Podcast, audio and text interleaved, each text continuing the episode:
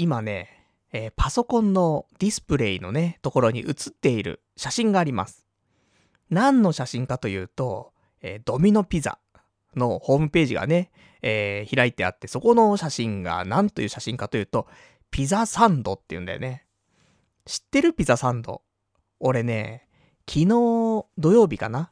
土曜日に、えー自宅のポストの中にね、ドミノピザのね、チラシが入ってたの。で、それで、一回捨てたんだよ。あの、まあ、共用のね、ゴミ箱があるからさ、そこにチラシとか捨てられるようになってっから、それ捨てたの。なんだけど、捨てた後にそのドミノピザの、その、チラシがね、なんか目に留まったわけ。なんだろうなと思って。で、もう一回そのゴミ箱からね、チラシをね、拾い上げてみたらさ、このピザサンドってやつでさ、なんか心奪われたわけ。すげえうまそうと思って。あの、よかったら皆さんね、あの、ピザサンド、検索して、ホームページ見てもらいたいんだよね。まあ、夜、今ね、このラジオ聞いてるって人には、ちょっと酷な気はしますけど、めっちゃくちゃうまそうなんだよ。あの、うまそうっていうね、表現しているっていうことは、まだ私食べてないんですけども、いや、食べてから言えよって話ではあるんだけど、ちょっとね、あの、こちら、配達のご注文は、合計1500円以上のお支払い金額より受けたまわりますって書いてあるから。1個450円だからさ、いや、1500円って何個食うのよと。ね、豚かよってね。まあ、ピザかよって、まあ、ピザなんですけどもね、えー思うんだけどさ、ただ、これセットにするとね、俺あの、ドミノピザ好きですから結構。全然あの、宣伝大使としてね、頑張っていきますけど、ピザサンドセット。これ700円。で、お好きなピザサンドと、ポテトフライ。まあ、ちっちゃいやつだね。SS サイズ。S サイズってことかな ?SS って。あとコカ、コカ・コーラが 350ml 缶と。これで700円。なんか変にマックとかさ、モスとかで食ってさ、700円とかいくじゃない？それ考えたら、こっちの方が100倍うまそうだよね。まあ、とか言って俺、最近マックをね、えー深夜にもう2、3回食っちゃってますけどもね。でもその、えマッカーの俺でも、この、もうドミナーになっちゃうぐらいのね、えーすげえうまそうな感じ。見た？まだ見てないの、ホームページ。見て？すげえうまそうだから。これ何なんだろうね、このうまさ、うまさが伝わってくる感じ。やばいんだよ。もうパンの感じとかもさ、もうパリッパリの、外側パリッパリのさ、うまそうな感じよ。で、そこにさ、ピザの具材がさ、めっちゃなんか入ってるわけ。これでもかってぐらいね、ぎっしり詰まってるわけ。まあ、ちょっと生地はね、ちょっとパニーニっぽい感じするんだよね。で、中に、これもう種類も7種類あるよ。ドミノデラックスピザサンド、マルゲリータピザサンド、ギガミート、マヨジャガ、スパイシー、炭火焼き、チキテリ、高麗カルビ。いや、うまそうだねーっていうね。あの、近いうち食べましょう。だから1500円ってさ、2人とかで食わないといけないよね。あちょっとあの、難しいんですけどもね。あの、まあ、これ、注文の場合は、配達の場合だから、お近くの店舗に行って、で、そのまま買えばいいわけでしょ。うちの近くドミノピザあるんだけどさ、どうかなうーん、帰り遅くなっちゃうからね。ちょっとわかりませんけどもね。まあちょっと注文難しそうだからね。あの、店頭で。で、買って、夜にね、このピザ、ピザサンド、食べたいなと。ね、そんな、これが一番面白い話です。ただ気になったこと言ってるだけなんだけど、いや、すげえ今、この生放送しながらね、あの、このピザサンドの話ちょっとしてたんだけど、これ、ポッドキャストの方でも話すか？みたいなね、えーところではありましたけどもね、このパッション、抑えきれなかったんでね、ちょっと皆さんに紹介したくなってしまいました。ね、ほんと急遽話すことになりましたけどもね、ぜひ皆さん、あの、注文しなくてもいいです。ただ、ホームページ見てほしい。すげえうまそうなんだよ。それだけ伝えたかった。ね。そんな私、ね、えー今日もね、頑張っていきたいと思いますんでね、えーよかったら最後まで聞いていただけたらと思います。それではやっていきたいと思います。童貞ネットパルナイトの童貞ネットアットネトラジー。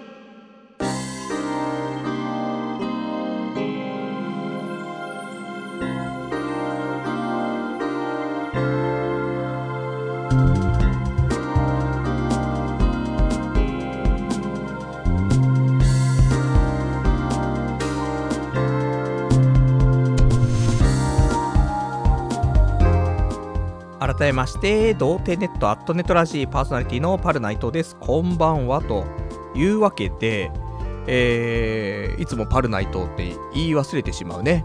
タイトルコールから始まりましたけどもね。どうですか？ピザサンド。見ましたか？深夜にはね、結構厳しいかなと思うけどね、すっげえうまそうなんだよね。まあ、そんだけ。ね。いや、さっき飯食ったんだけどさ、でも、それでも、みんなに伝えたくなっちゃうぐらいうまそうだったんでね。えー言ってみました。ね、ただのピザ野郎でした。すいません。というね。ところで、えー今日もね、いや、こんな話するために私生まれてきたわけじゃないですよ。ね、ちゃんと皆さんにね、あの素敵なお話するために生まれ生まれてきましたから、噛んでしまいますけどもね。まあ、そんなわけで、えー今日はね、いろいろありますよ。アウトレイジ見てきたし。で、あと、ベイプのね、新しいリキッド買ったしと。まあ、いろいろあるんですけどもね。まあ、一番はね、ちょっとあのお引っ越し。ここがちょっとメインになりますけどもね、お引っ越し事情もね、ちょっとお話ししたい。今日、不動産屋さんに行ってきましたからね。で、それプラス、ちょっと、ね、あの、ありましたから、えーお話ししたいなと思ってるんで、まあ、あと、みんなが大好きなね、この時期、10月の、だいたい、まあ、2週経ったぐらいの、このタイミング、ありますよ。もう大好評の、このね、話題がありますけどもね、2017年、秋、なんとかかんとかですね。まあそれもあるんでね、サクサクちょっといかないとね、終わんない気がしてますから。まあその話はね、まあ10分15分で終わらせるに頑張りたいと思いますけども。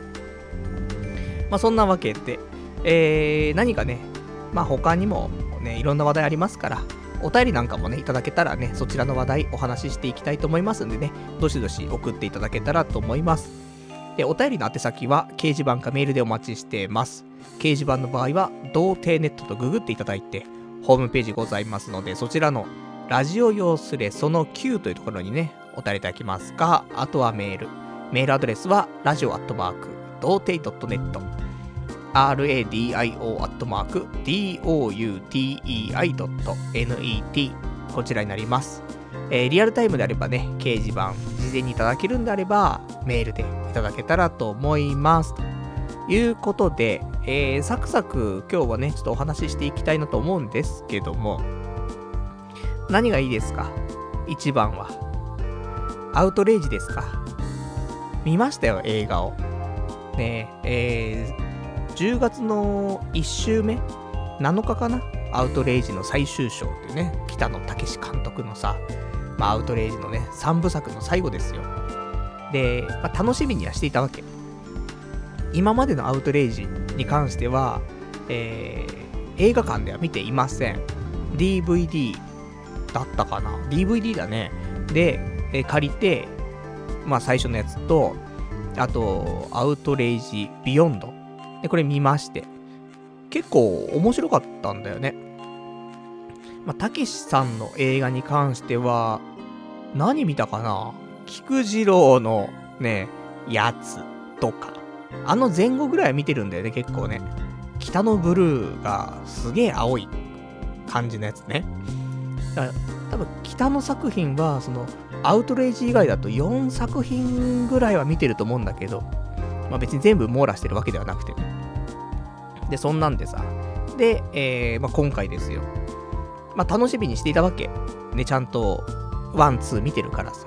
だから3に関しては、まあ、映画館で見ようということで、えー見てきたんですけども、まあ、友人で見た人がね、いてさ、その人が言う言うには、まあ、あまりみたいな。結構好きらしいんだよ。アウトレイジ好きらしいんだけど、その人が見て、うん、DVD が出てから見てもよかったのかなぐらいのこと言ってた。なるほどね、と思って。でもね、見たいなと思ってさ、あのー行ってきましたよ。で、えー池袋はね、どこですか？シネマサンシャインですかね？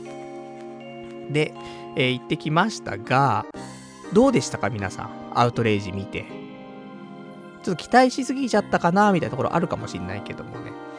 あの、私、見て、あの本当に一番最初に驚いたことは、あの別にもうこの話、サクッと終わるからね。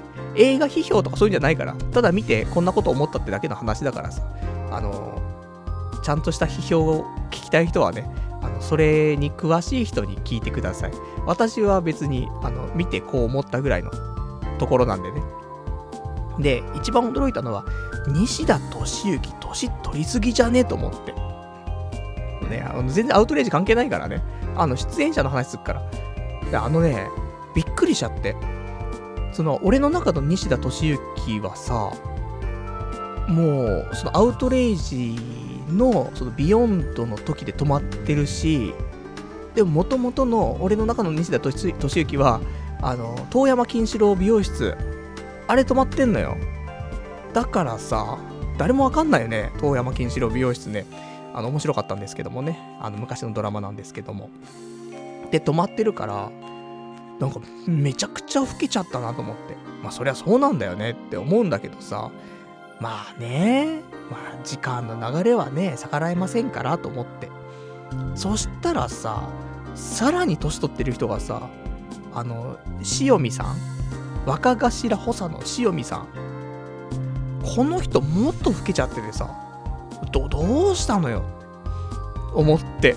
だからそういうところだったんだけど、でね、あの、どんどん話進んでいくにあたって、西田敏行さんは、あの、すげえいい役なんだよね。だから全然そのなんか、老けたなっていうのも全然感じなくなったんだけど、あの、塩見さんに関しては終始、大丈夫なのかなってちょっと思ったんだけど。で、ちょっと調べたらさ、塩見さん、あの、ちょっと前、ちょっと前というか数年前に、一回脳、脳出血みたいなんでさ、倒れちゃったんだってね。で、そこでリハビリしてなんとか役者復帰したっていう感じだったらしいから、そういうことだったらしょうがないよねって。むしろすごいよねって思うんだけどさ、その全盛期の凄みというかさ、っていうのを見ていたからさ、それであの感じになっちゃってるから、ね、ちょっとびっくりしちゃったところはあるんだけどさ、それもね、ちょっとストーリーに入れといてくれるとよかったね。その、若頭補佐がさ、なんかちょっと途中倒れちゃって、それで復帰したみたいなさ、ことにしてくれればさ、なんか、その、役柄もさ、若干合うじゃない？っていう、まあ、そこまでしちゃうとね、また世界観変わっちゃうからあれなんだけどさ、まあ、そんなことをちょっと思いましてね。まあ、俳優的にはその2人がね、すごい印象的ではありましたけどもね、えー、まあ、良かったと思いますよ。ね、白龍さん。ね、かっこいいし。老けないな、あの人もね。なんか、ずっとあんな感じだよね。あの、カイジのアニメでね、利根川の声やってますからね、白龍さんね。まあ、そんなんです。だけどもね、全然アウトレイジの感想じゃねえじゃねえかってね、そうだバカ野郎ってね、えー、なってますけども、全然関係ない話しますよ。アウトレイジのホームページがすげえ重い。重くはないんだ。うん。そんな重くはないんだけど、すげえ処理が走る。だからパソコン開いてると、すげえファンが回るわ。よかったら、あのー、アウトレイジのホームページ見てください。すごいぞ。なんか知んねえけど、処理がすげえかかるね。まあ、いろんなね、ちょっとあの、後ろで動画流したりとかなんかしてるからさ、そうなっちゃうんだろうと思うけど、近年稀に見るホームページのね、処理速度、ね、処理がすげえかかるなって、そんなお話でございます。で、じゃあ結局アウトレイジどうなのってね、うん、ピエール滝出過ぎみたいな。そういう話じゃないの、うん、まあそんなもんだよ。一般人が見た映画の感想なんてやつはさ。なんでね、なんでねじゃねえけど、あの、普通に俺途中まで見てて、その言うほどかと思って。言うほどかっていうのは、友人がね、あの、DVD でもよかったんじゃないって言うから、でも、そんなことなくないと思って。途中まで見てた段階では、結構面白いよって思ったのよ。よかったじゃん、映画館で見てもよかったって思えるんじゃないのと思ったけど、なんだろうね、最後かね、最後その、あっさりというか、余韻があんまりないというか、だからそういうもんだよねっていう話な気はするんだよ。余韻残したってしょうがねえだろうって。で、こんなあっさりの話よって。結果何でもないよって。いうことなのかなって思うの。なんかさ、大きなことがいろいろ起こるわけじゃない。でもさ、そんなのはさ、なんか一瞬の話であってさ、またみんな何事もなかったかのようにさ、生活していくんだぜっていうさ、そういうのを表すためにはあそこまであっさりしないといけないのかな、ちょっと思ったりはしたんだけど。だそういう意味でね、まあ、あそこをどう捉えるかによって DVD でもいいのか映画の方が良かったのかってあると思うけど、まあ、映画でね、見れるタイミングがあればさ、もう映画で見るっていうことがさ、そうそうできないわけだからさ。で、この機会逃しちゃうとさ、またね、すごい、どっかのなんか、ちっちゃい映画館とかで見るしかなくなっちゃうわけじゃん。大きなスクリーンで見るにはね。なので、あのー、まあまあ、好きな方は、えー、映画館でね、見るのもいいんじゃないかなと思いますんでね。えー、まあ、レイトショーでいいんじゃないですか。ね。って思いますよ。まあ、ちょっとね、見てみるのもよろしいんじゃなかろうかという、そんなアウトレイジ、えー、最終章でございましたと。じゃあ、そんなね、えー、ところですけどもね、あのー、ちょっと1個いただいてますから読んでいきましょう。ラジオネーム723番さん。え、これ始まってんの？どっち？っていうね、いただきました。ありがとうございます。始まってますよ。ね、ピザの話から始まってますよ。あのー、放送前にもピザの話してるからね。あの、これピザの話ただ続いてるだけじゃねえって思う方もいらっしゃったかもしれませんが、えー、ずっとピザの話をしてます、私は。あの、放送前も放送あ、放送中もね。なんでね、あの、そういうちょっとしたトラップをね、えー、巻いてみましたけども、いかがでしたでしょうか。えー、他ちょっといただいてます。ラジオネームどうも僕ですさん。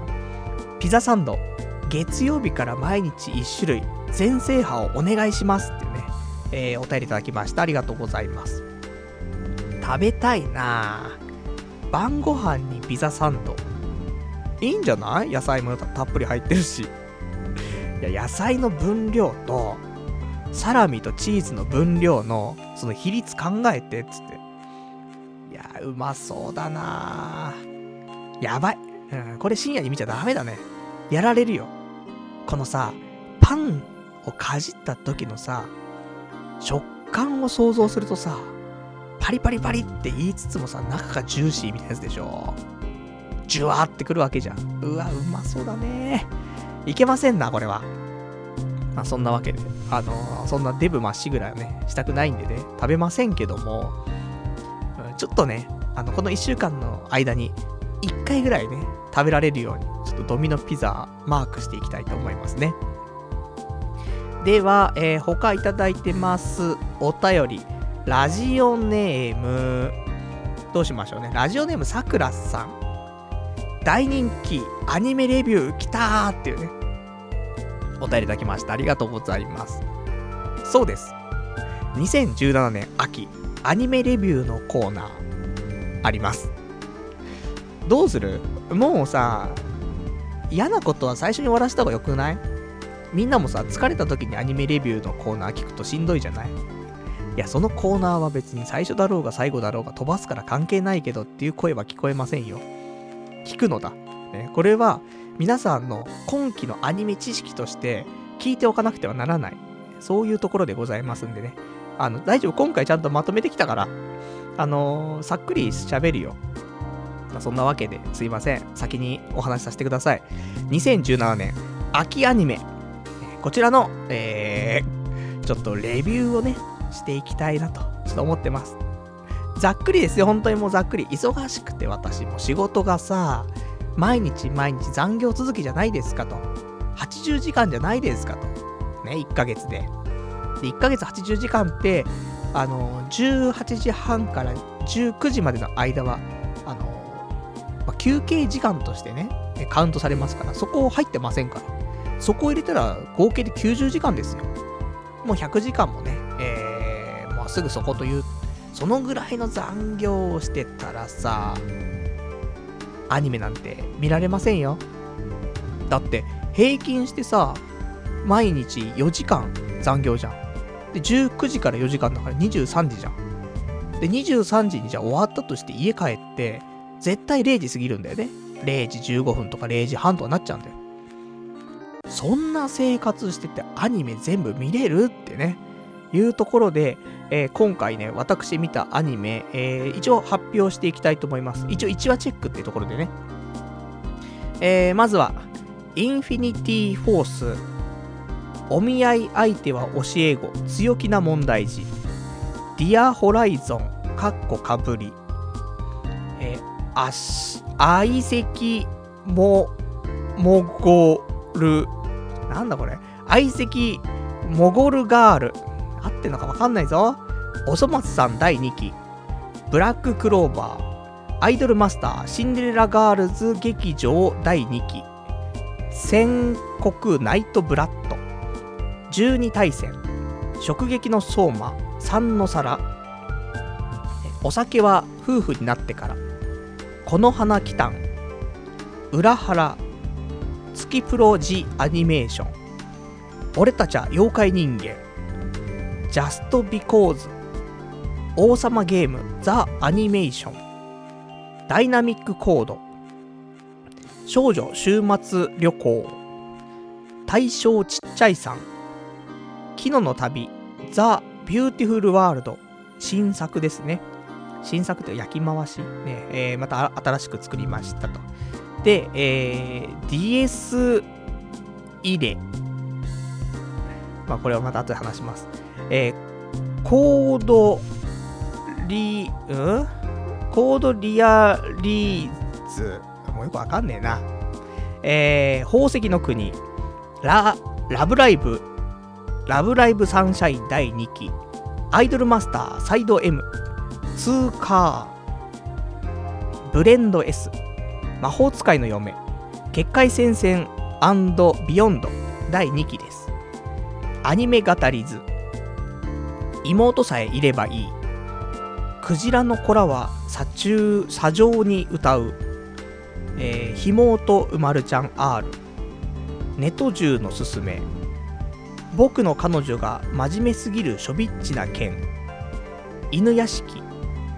で、えーと、あと、まあ、継続して見ているのが、ドラゴンボールスーパーと、秘密のココタマ、そして、えー、ボールルームへようこそと。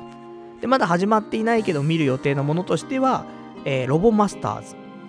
あとは、いつだって僕らの恋は10センチだった。まあ、この辺見ていこうかなということで、えー、一応新規の、ね、今回始まったもので見たものに関しては、えー、37本見てます。仕事忙しいんじゃないの？いや、命削って見てんだっつって。あの、前にお便りで、パルさん、アニメ見るの？苦痛な感じしてますけど大丈夫ですかと。それ何なんすかみたいなね、お便りいただきますけど、正直、1話は苦痛です。でもそこからいいのをね、絞ってってみると、そこから楽しいからね。まあ、3話目以降とかはね、極楽になりますから。まあ、それまでのね、辛抱ということで見ましたけどもね。まあ、よく頑張って37本も見ましたよ。ということで、えー、その中から私の推しの作品を、まあ、ご紹介して、えー、まあ、このコーナーはね、終わりになるわけですけどもね、一個ずつ喋りませんよ、そんなんね。で、あのー、まあ、みんなね、忙しくてね、アニメの1話チェックできないって人もね、増えてきたっぽいのでね、えー、ここで私喋ったものを、まあ、厳選して見ていただけたら嬉しいなというところでね、えー、そんなわけで、あのー、まあ、切るものはもう言いませんよ。ただ、見るものだけ、え、言います。えおそ松さん第2期は一応見ますが、うん、あんま好きじゃないんだよね。おそ松くんは好きだけど、おそ松さんはなんかあんまりね、えー、そうでもないですけども、見ますよ、一応ね。で、あと、ブラッククローバー。ジャンプ作品でね、なんか王道なジャンプ、ナルトみたいな感じのやつなんだけど、まあ主人公の声がうるさいと。不評ではありますけどもね、世間では。ただ、まあ王道なんで、まあ、うーん、アニメより漫画の方がいいのかな？ってちょっと思ってしまいます。読んでないけどもね。あの作品的には面白そうなんでね、ブラッククローバーどうでしょうか？というところで一応見ますよと。で、えー、アイドルマスターシンデレラガールズ劇場第2期も見ます。で、えっ、ー、と、12対戦。見ました ?CM とか見る限りは良さそうな気がしましたけどね。あれでしょ？西尾維新とかなんでしょ？まあ別に私が西尾維新ファンではないだけにね、あの物語シリーズも1話で切っちゃってるような人間なんで、どうかなとは思いましたけども、まあまあ、1話は見ましたけどね、まあそれ以上でも以下でもないけど一応見ますよと。で、あと、直撃の相馬、3の皿。これは、あの、普通に見ます。面白いんでね。で、えー、お酒は夫婦になってから。これもいいね。あの、短い5分アニメなのかな。で、その中で、あの、いい、なんていうのかな。なんか、可愛らしい生き物をね、見るっていうところでいいんじゃないかなと思います。で、あと、この花来たん。これまだ1話しか見てないから何とも言えないんだけど、うん、今季、この手のなんか可愛い系のやつは少ないで、なんか、あの、いいクオリティしてますからね、あの、おすすめかなと思いますけどもね。で、裏腹は、これ見ない、見ないやつね。あの、見なくていいっていうことを言いたかったからね、裏腹はいらないと思う。あと、月、月プロもね、いらない気がすんだよね。まあ、いらない話はいいでしょう。で、あの、俺たちは妖怪人間。これあの、妖怪人間、いや、違うのか？これ見てないのか？妖怪人間ベムの再放送が始まったんだよ。今更。これとは別な気がするね。あの、鷹のつ、鷹の爪みたいな感じのやつが、やるとかやらないとか言ってたもんね。じゃ、それ見てないわ。ただ、あの、妖怪人間ベムの再放送は見始めました。あの、ニコニコ動画のね、あの、コメントを取得しながらちょっと私見れますから、トルネだとね。そうすると、なんか結構面白く見れるななんて思って。そういう見方をしてますけども。あと、Just Because。これ、あれね、あの、たわわの、月曜日のたわわの人がキャラデザのね、えー、アニメなんで、見ます。見ますが、うん、あの人やっぱり、漫画というか、うん、そういう線、線を書いてあるのが、そのやっぱ独特なのかわかんないけどもね、キャラの可愛さ、あ、でも、そんなことないよね。月曜日のタワーはアニメ化した時良かったもんね。だからそれよりはなんかキャラ、キャラデザなのか、作画なのかちょっとわかんない。崩れちゃってる気がするね。あの人の良さっていうものが。なんか、そんな感じがしますが、見ますよと。で、王様ゲーム。あすげえ、く、くだら、くだらなくないよ。くだらなくないけど、なんだこりゃって思ったけど、一応見ますよ。意外とね、あの、まあまあいいんじゃないかしら。あと他、昨日の旅。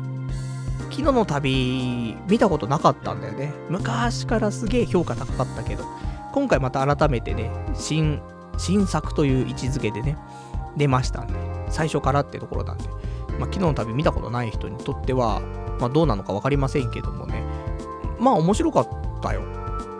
で、全体的に雰囲気も良かったし、ね、綺麗だしね。なんで、昨日の旅はね、まあ、見ようかなと思ってます。で、えー、っと、これ1個残しとこうかな。残しといて次、えー、宝石の国。うん、良かった気はするんだけどね。あれか、宝石の国の主人公の女の子、黒沢智代ちゃん？あの UFO の、あのー、UFO の子。なので、好きなんだよね、俺ね、あの子の声ね。っていうのもあるし、あの、なんか独特の世界観ですごくいいです。あの、面白いかどうかは別として、あの、継続視聴です。で、ラブライブサンシャインの第2期も、あんまり俺はラブライブサンシャインがグッときたわけではないんだが、えー、見ます。で、アイドルマスターサイド M。あの、まあ、いわゆる女子向けではあるんだけど、なんだかんだでアイドルマスターだったね。見ます。継続視聴確定で。で、通過も見ます。なんか車の話なのかな？高校生のくる競技車みたいなやつわかんないけど、サイドカーみたいについてるやつね。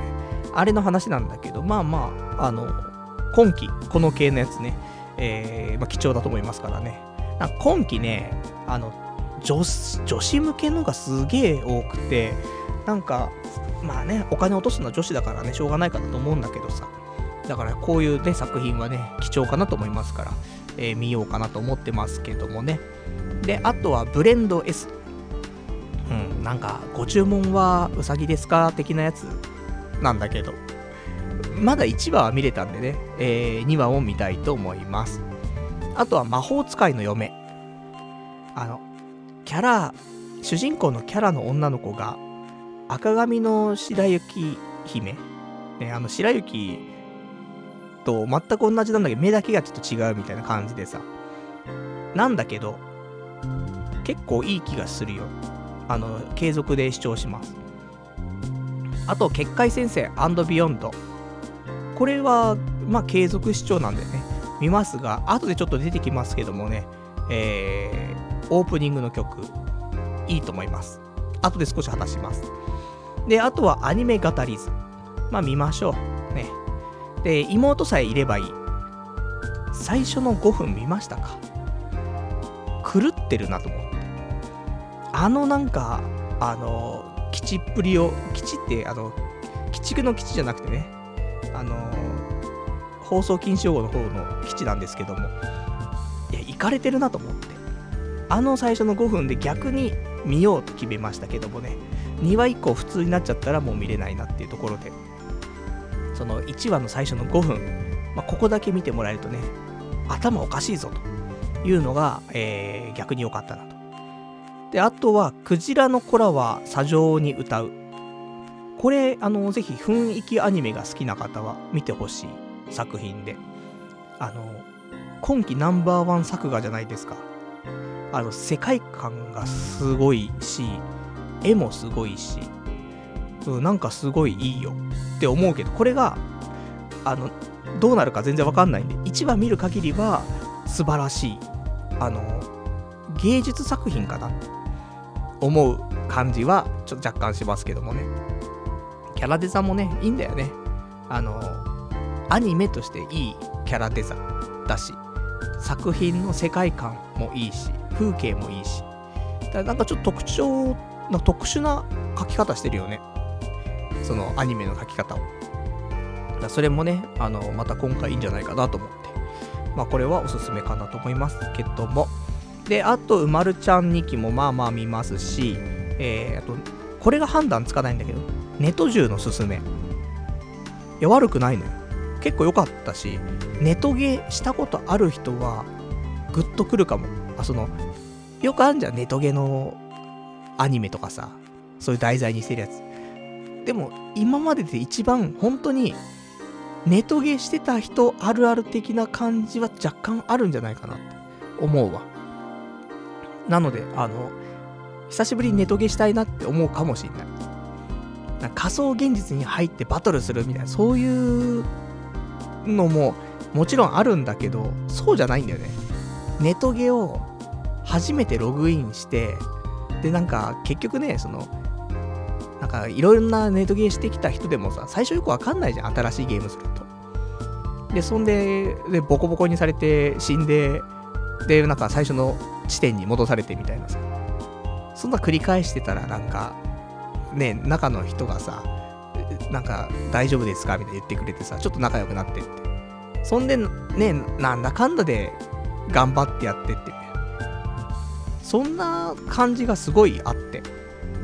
なんか懐かしいネトゲー始めた頃ってこんなんだよなみたいなのがすごいあったんで、これがどうなっていくかちょっとわかんないんだけども、なんか、うん、最初は良かったかなと思って。ぜひ、あの、なんか大型ネトゲじゃなくて、なんかしょっぱいネトゲ？その、MMORPG のさ、しょぼいやつとかやったことある人はね、なんかちょっといいんじゃないかなって私思いますけどもね。で、あとは、僕の彼女が真面目すぎるショビッチな件。ねこれアニメ化されるからってことでさ、タイトル名変えさせられたっていう問題作ではありますけども。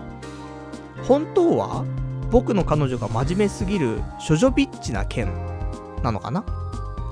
でも、ショジョビッチがダメらしくてね、ショビッチになったっていうね。まあ、しょうがないよねってところではありましたけども、まあ、これも判断困るね。うん、まあ見ますけどもね。で、あとは犬屋敷。やっぱすごいね。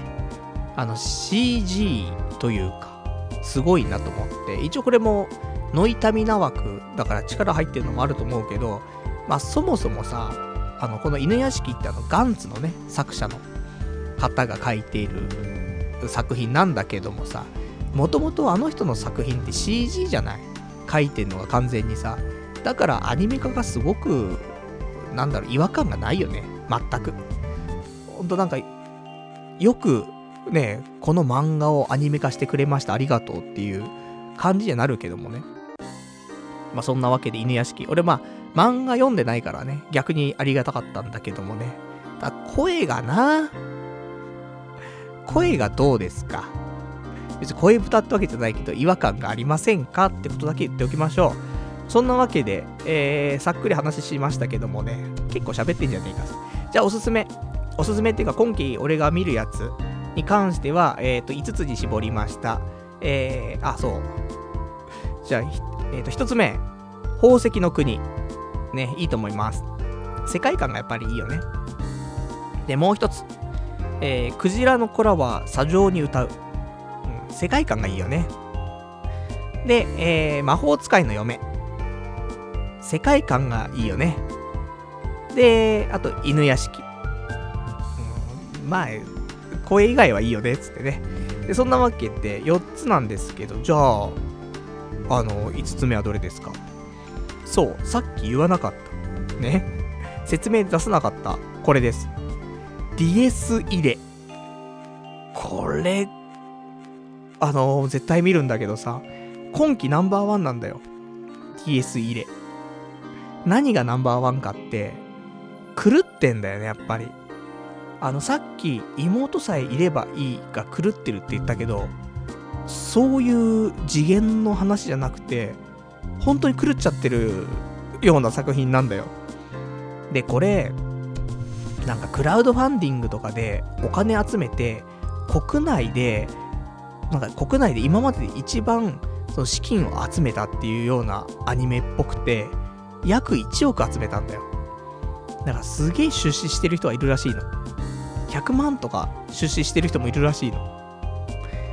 まあ、それも加味してみると、より面白く見れるんだけど、狂ってんだよね。なんか、壮大すぎるし、な、あのなんか独特のセンスというか、うん、なんか頭おかしいセンスと、ゴテゴテした感じと、壮大な感じ。で、そこからの、全く説明がない中、すげえカオスになっていくところとか、なんか、うん、いかれてるなっていうのがあって、で、これは、あの、この DS 入れに関しては、0話から始まるの。で、0、1、2、3って始まるんだけど、0話がいかれてたけど、まあ、これはなんかプロローグ的なものだからいかれちゃってんのかなと思って。で、1話も見たんだけど、1話あれまともかなとか思ったら、やっぱりちょっといかれてて、これは来たなと思って。なので、あの、とても、なんだろう、コメントとかをありで見ると、とてもいいんじゃないかなと思うんだよね。コメントありで見るってどうやって見るのって話もあるんだけどさ、まあ、トルネで見るとね、ニコニコ動画のその連携とかするとさ、コメント見れたりするし。まあ、あとは、うんまあ、どっか、ニコニコ動画とかもやってんのかね。ちょっとわかりませんけどもね、えー、見逃し配信とかでやっていて、コメント付きで見れるようなものがあったら、俺 DS 入れに関してはコメントありで見てほしいね。うん、そのぐらい今期の、で、真面目に作ってる感じすんのよ。もう、超真面目に作ってるのにこんな感じになっちゃってるみたいな。何がどうなってんだろうっていうぐらいのね、あの、とても不思議な作品なんでね、おすすめかなと思いますんで、ね、世界観を飛び越えていいよねっていうところでね、え、そんな5作品、DS 入れ、魔法、あ、宝石の国、えー、魔法使いの嫁、クジラの子らは砂上に歌う犬屋敷と。まあ、この辺がいいんじゃないかしら。で、あともう判断つかないのはね、あのー、まだわかりませんから、通過とか、えー、just because、あとブレンド S、アニメ語り図、妹さえいればいい、ネット中のすすめ、僕の彼女が真面目すぎるショビッチな剣、そして、えー、この花来たんと。この辺がちょっと判断つきませんけどもね、半分ぐらい残るでしょ。で、半分ぐらい切るような気がしますけどもね、あの、一応これをね、継続して見ていきたいなと思ってます。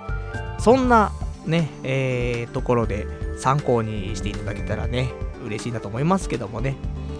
まあ、アニメ見てる場合じゃないぞという人もね、いると思いますけどもね、あの、まあよかったらね、あの、ちょっと参考に、あの、絞るだけ絞りましたからね、まあ、これ見ていただけたらなと思います。では、あとは、えー、いただいてますお便り、そうですね。いただいてます。ラジオネーム、バンプオブチンチンさん。おいおい、始まってんじゃねえかよってね、いただきました。ありがとうございます。そうか。そうだね。あの、忘れてましたけど、忘れてちゃダメなんだけど、いつもさ、あの、ラジオやるときってさ、ツイッターでつぶやいてんだよね。やばい。今日つぶやいてなかった。えー、実は、ラジオ始まってます。すみませんと返しておきましょう。ね。これで、えー、今ツイートしたんで、すいません。あの、ツイッターで待っていた人、放送してました。でもよかったね。逆に今で。あの、みんながね、えー、大好きなアニメレビューのコーナーは終わりましたから、ね、こっから普通の話になりますからね。まあ、ここからでいいんじゃないかしら。その前なんて、ピザサンドの話してんだからさ。もうピザサンドとアニメの話して終わってんだから、なんでもないか、こっからだからね、すべては。じゃあ何だったんだよ、この1時間みたいなところありますけどもね。まあそんなわけで。で、えっ、ー、と、あといただいてます、ラジオネーム725番さん。音が途切れるんだけど、こっち、えー、これはこちらの通信状態が悪いから、誰か音途切れてる人いるっていうね、お便りいただきましてありがとうございます。どうですか？あの、若干不安要素はありまして、何が不安かというと、えー、こちらですね、いつもパソコン再起動してからやるんですけど、今回再起動しないでやっちゃいまして、それが何か原因な気がしていて怖いんですが、まあ、そんなね、まあ、とはいえ、ここでやめられませんからね、もうブチブチ状態でやっていきますけどもね、まあ大丈夫なことを祈って。でもなんか、ブチブチしてたらみんな言うでしょ。だから、なんか、ね、今、もし聞いていてブチブチしてるよって人いたら、ね、リアルタイム組でね、ちょっとパソコン再起動とか、あの、ちょっと一回ブラウザ落としてもう一回立ち上げるとかしていただけるといいんじゃないかしらとちょっと思っております。では、えー、他のお話ししていきましょう。じゃあ、えー、先ほどのアニメの話、ちょっとつながりはするんだけども、あのー、どれですか？結界戦線ビヨンド。で、これの曲がいいって話したんだけどさ、まあ、他にもね、曲いいのは多々あるんだけど、まあ今日はこちらをピックアップしたいなと思ってるんですが、たまには私もね、あの曲紹介しますよ。ラジオ DJ ですから。で、ディスクジョッキーですからね。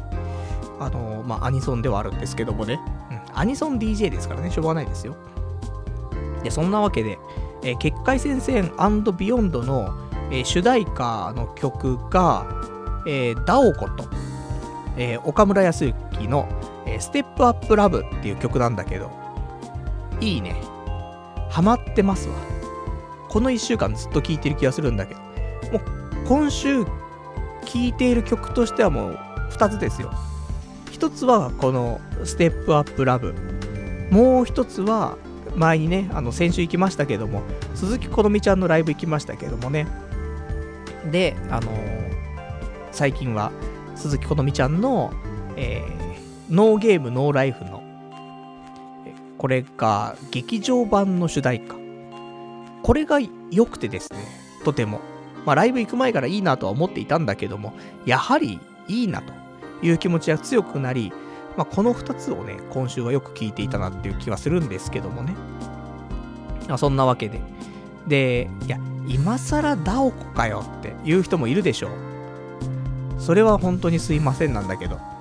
まあ、ニコニコ動画で活動してそこからね、上がってきた子ではあるんですが、私、ダオコを知らなくて、ね、ダオコなんて言っちゃいけませんね。ダオコさんですけどもね。なんかまだ二十歳とかなんでしょ？お若いなって思うんだけど、このダオコさん、俺が最初に知ったのは、えー、ちょっと前なんだよ。で、何でしたかっていうと、竜の敗者の途中の挿入歌みたいなの歌ってたんだよね。で、あ、このなんか曲いいなって。すげえ思って。で、調べたらこの人はダオコさんだったというところからの私のダオコと。あんだけニコニコ動画見てたので知らなかったっていうね。まあ、なんかニコラップあたりのね、出身らしいですけどもね。ちょっとわかりませんけども。で、そんなわけで、えー、ダオコさんが、よろしいねというところで、で、ちょっと前だとさ、打ち上げ花火下から見るか横から見るかの主題歌。で、これもさ、あの、ダオコさんと、えー、米津玄師さんで、どこが濁ってどこが濁らないのかちょっとわかりませんけどもね。えー、まあそのね、えー、ボカロ P とさ、もう全部ボカロ P になっちゃうからね、俺の中でね。で、歌っていたさ、打ち上げ花火。これも良かったよね。あれも好きだったんだけどさ。で、今回の、えー、岡村康之コラボですよ。ステップアップラブと。まあ、ただ私、岡村康之さんをあまり聞いてこなかったんだよね。だから前のスペースダンディとかもさ、岡村さんだったでしょ。まあ、いわゆる岡村ちゃんだったわけでしょ。ね、なんでこんな知った感じで喋るんだという、ね、ところだけど。他にも、まあ、いろいろとね、あのー、作詞、作曲等々やられている方なので、私知らず知らずで聴いている曲もたくさんあるとは思うんだけど、あの、なんで俺が岡村康之を通ってこなかったかっていうと、あの人結構、その、覚醒剤で捕まってるじゃない ?2 回か3回捕まってるでしょあんまね、俺ね、覚醒剤関わっちゃった人あんま好きじゃなくなっちゃうんだよね。っていうのがあって、知った時にもう覚醒剤だったからさ、うんっていう感じではあったんだよね。まあでもそ、そんなこと言ってもね、あの、俺、田代正史さん好きですから、マーシーは何度でも頑張ってほしいなと、清原とか思うんだけど、まあ何かとね、あの、そういうところも一つあるのかなと思うんだけども、まあ、ただ、今こうやって見てみると、ね、音楽聴いてみると、岡村康樹は天才なんだなっていうのはね、あの、やっぱり感じ取れるかなと思う。あの、YouTube でさ、公式であの動画が上がってるから PV がさ、PV がいい気がする、すごく。うん、曲もいいんだけど、PV がいい。岡村ちゃんのダンスのキレがやばいと。50歳超えてあのダンスのキレはやばい。とは思いますし。あと、ダオコさんが、可愛いよ。あのー、すげえいいよ。すげえいいよって表現もあれだけど、二十歳の子に何言ってんだなんだけど、すげえいいよ。もろタイプになっちゃうよね。もろタイプか。ね、ちょっと違う気はしますけども、すげえいいと思ってます。なんで、だから最強 PV な気がしてますけどもね、ここ最近の。なんでよかったら、あの、普通にネットでね、YouTube で見れますから、ね、えー、ダオコ、岡村康之のステップアップラブ、聞いていただきたいし、見ていただきたいなと。PV、いいな。ダンス踊りたくなってくるね。そんな踊れるわけではないけども、なんかね、そんな気になってきますから、えー、すごくよろしいんじゃないかしらというところでございます。まあそんなところかな。ちょっとね、えー、ちょっとダオコブームが、ね、ここ3、3期連続ぐらいで、ね、来てますけどもね。まあ、そんなところでございますね。えー、じゃあ、あといただいてます。お便り、ラジオネーム、羊ガエル水族館さん。えー、ウェイクアップガールズ2期で山間が大暴れしてるねっていうね、お便りいただきました。ありがとうございます。俺見てないんだよ。あの、ウェイクアップガールズ自体が1話で切っちゃったからさ、2期今回見てないんだけど、一応予約はしたのよ。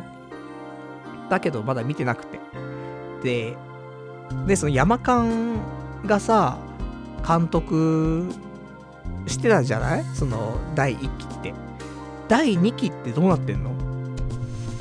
それだけ俺、今回山間外れてると思ったんだけど、そうではないのかな？ちょっと今調べ切れるか？わからないな。うん。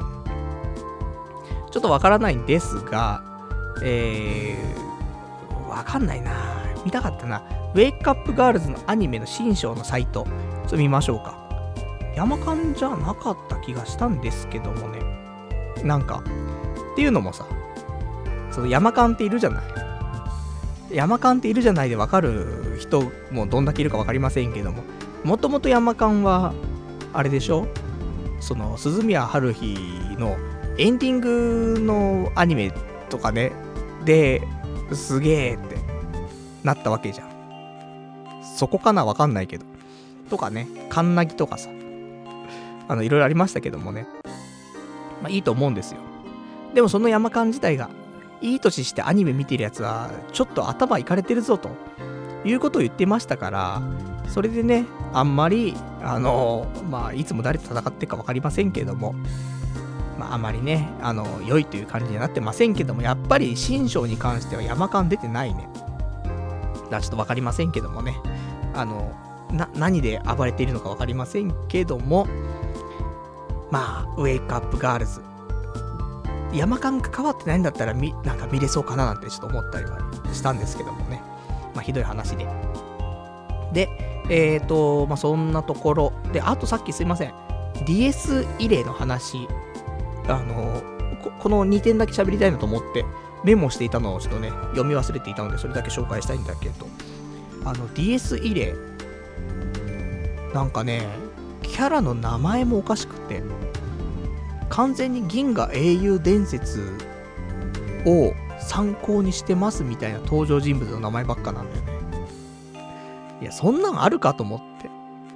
ひ、ひどすぎると思ってさ、なんか。とか。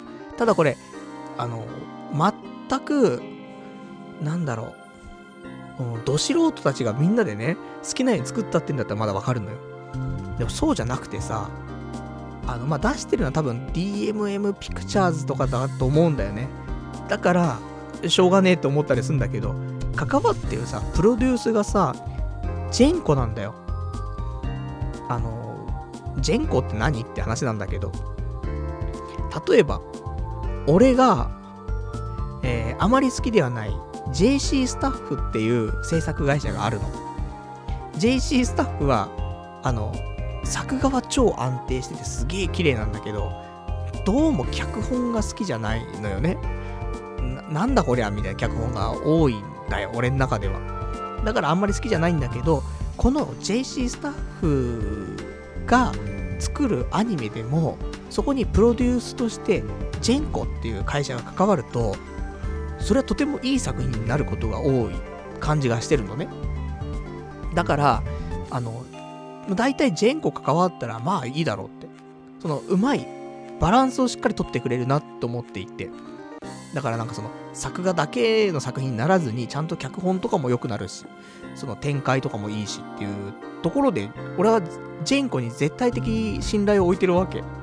ジェンコ関わってくれたら、俺があまり好きじゃない JC スタッフですら、ね、いい作品になると思ってるから。すいません、JC スタッフの皆さんすいません。ね、あと好きな方もすいません。なんだけどさ、まあそれ好き嫌いがあるからね、俺好みになるっていうイメージなんだけど。で、今回の DS 入れに関しても、DMM ピクチャーズが制作とはいえ、ジェンコが関わってるわけ。なのにああなっちゃうって、どうなってんのって思う。ありえないと思う。ジェンコが関わってあんなことになるわけがないんだよ。だからなんかもうおかしいと思って。だからそれも含めて見てほしいなっていうのがありましたというところでございます。じゃあ、あとね、えー、いただいてますお便りラジオネーム728番さん。Amazon でメイドインアビスってアニメを何気なく見始めた。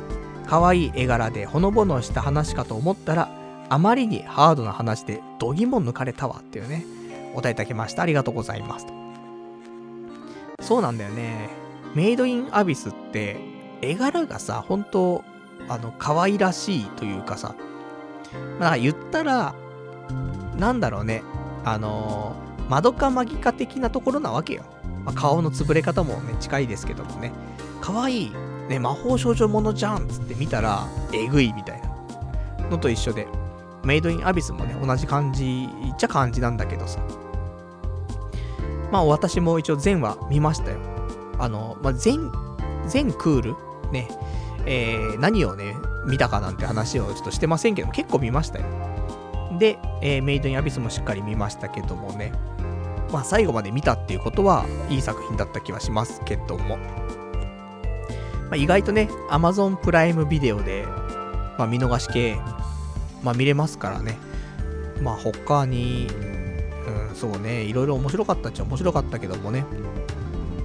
まあ、ニューゲームとか、ね、萌え萌えなやつも、いい作品もありますからね。ただただ日常垂れ流しではなく、ちゃんとキャラの成長だったりとか、ちゃんと話がね、進むやつはいいですよねって思うので、まあそういう意味ではね、ただ垂れ流しだけはきついんだよね。せめて、なんか、ね、高校生の話だったら学年が上がるとかさ、そういうのは欲しいよね、季節感とかさ。それもない、だサザエさん状態は結構きついんだよね。なんか、うん、どうなんだろうね。でちびまる子ちゃんは平気なんだよね。サザエさんもちゃんと季節感はあるじゃない？だけど無限ループしてるっていう、ね、ちょっと怖い作品ではあるけど。まるちゃんもね、同じ学年ずっと繰り返してやってるけど、まるちゃん平気なんだよな。なんだろうか、この差はね。ちょっとわかりませんけども。まあそんなね、ところで、あの、メイドインアビスもね、いい作品かとは思いますから。まあまあ、あの、全部見てね、えー、見切ったらちょっと感想なんかもね、いただけたら嬉しいなと。ナナチが可愛いんでしょ？ね。もうそれだけで見る価値があるんじゃないかしらって私思いますけどもね。まあそんなね、アニメの話はもうこの辺にしときましょう。では、えー、他のお話しましょうか。えっ、ー、とね、他、あの、どうしよう、先週のエネマグラの話もお便りいただいてるけど、それ後でにしますか。結局ね、あの後ね、お腹痛くてさ、翌日とかうんこ止まんなかったからね、超払いたくなって。いっぱいね、えぐりすぎちゃったなと思ってさ、あの、本当になんか腸の調子があんまよくわかんなくなっちゃってね。まあそんなうんこもありましたけどね、後でちょっと話しましょう。で、あとは、えー、今週、うーん、インフルエンザの注射を打ちまして、インフルエンザの予防接種。で、まあ、あんまり注射自体は痛くなかったんだけど、その後だよね。すげえ痛くて。その日の打ってから数時間経ったところから、痛くてもうなんか打撲みたいな痛さになってて。で、これ、金曜日だったんかな？打って。で、土日と。ね、あの、痛いです。ようやく今痛さがなくなったかな少し。でも今日日中痛かったからね、普通に。うん、打撲感すごかったけどもね。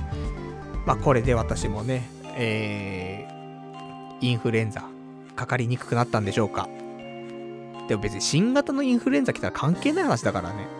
何が予防接種なんだろうかって私思いますけども、まあまあ、ね、お仕事をしてる中でインフルエンザかかるとね、1週間とか行けなくなっちゃうわけじゃん、会社に。そうすると、で、あいつインフルエンザの予防接種してなかったな、みたいなことになるとさ、面倒じゃない？予防接種してて、ね、インフルエンザかかっちゃってだったらしょうがねえなになるけどさ、いやいやと、打ってねえし、インフルエンザかかってるし、1週間休むし、みたいになるわけじゃん。まあ、よくないからね。まあ体調がすごくね、すこぶる悪いとか、なんか打つとね、えー、なんかすげえ痙攣しちゃうとか、そういうのなければね、まあ打っといた方がいいんじゃないかしらというところでね、インフルエンザの予防接種を打ったなんていう話もありましたけど、あと今週他にやったこと、昨日、珍しく掃除をしまして。あの、俺掃除しないんだよね。ほぼ掃除しなくて、まあ、物の片付けぐらいなもんですよ。だからそんなんだからさ、部屋、まあ、隅っことかをね、あのー、見ると汚いと思う。で、人が来るとかってなったら掃除するんだけど、人来ないしさ、埃だらけだと思うんだよね。で、まあ、生活するには問題ないのよ。あの、片付けはしてあるからさ。ただ、埃とかはね、結構あるなって気はするんだけど、ただ、ユニットバスがうちあるわけですよ。3点ユニット。浴槽、あと洗面台、そしてトイレ。これがね、一部屋になんかまとまってるわけなんだけどさ、汚いんだよ。すごく汚いの、3点ユニット。何が汚いかっていうと、トイレ、トイレも、その洗面台も、すべてがその湿気にやられてるわけだよね。そのお風呂入るからさ。そうするとお風呂入って、えー、そこの蒸気とかでさ、ほこりとかもなんか、うーん、なんか汚い感じになっちゃうので、しかも洗面台があるからさ、髪の毛とかいじるじゃん。髪の毛抜けるじゃん。とか、あと、体拭くじゃん、みたいな。毛がちょっと落ちるじゃんと。ね、その髪の毛だけじゃなくて、チンゲとかさ。とか、もういろいろが混ざっちゃうんだよね。だから、汚いの、なんか3点ユニットって。で、あの、久しぶりに掃除しまして。でね、なんか、いつも掃除をね、するときに、あの、まあ、なんか掃除しにくいんだよ。ああいうユニットバスってさ。なんだけど、逆に、ユニットバスの中のものを全部外に出しちゃったら、もう全部水かけちゃっても平気なね、空間なんだよ、あそこって。だからもうそんな感じで、あの、大体のものを外に出して、で、そこでもう、あの、洗剤みたいなのさ、ブワーって全部やって、で、その上で、あの、シャワーのヘッドをさ、なんかその、すげえ強いシャワーヘッドのやつでさ、やって、で、全部流して、さ、ピカピカになったからさ、まあね、ちょっと引っ越しも私控えてますから、まあ、綺麗な状態で渡したいなと思っていたので、ちょうどよかったなと思って。で、あとは、あの、人を呼ぶにあたって、ユニットバスが汚いと人呼びたくないんだやっぱり。ね、トイレ借りるよ、いい？とか言った時に、いや、トイレ汚ねえしな、とかって思っちゃうから、で、お風呂もね、あんま綺麗なわけじゃないよ。で、やだな、とか思っている、いるんだよね。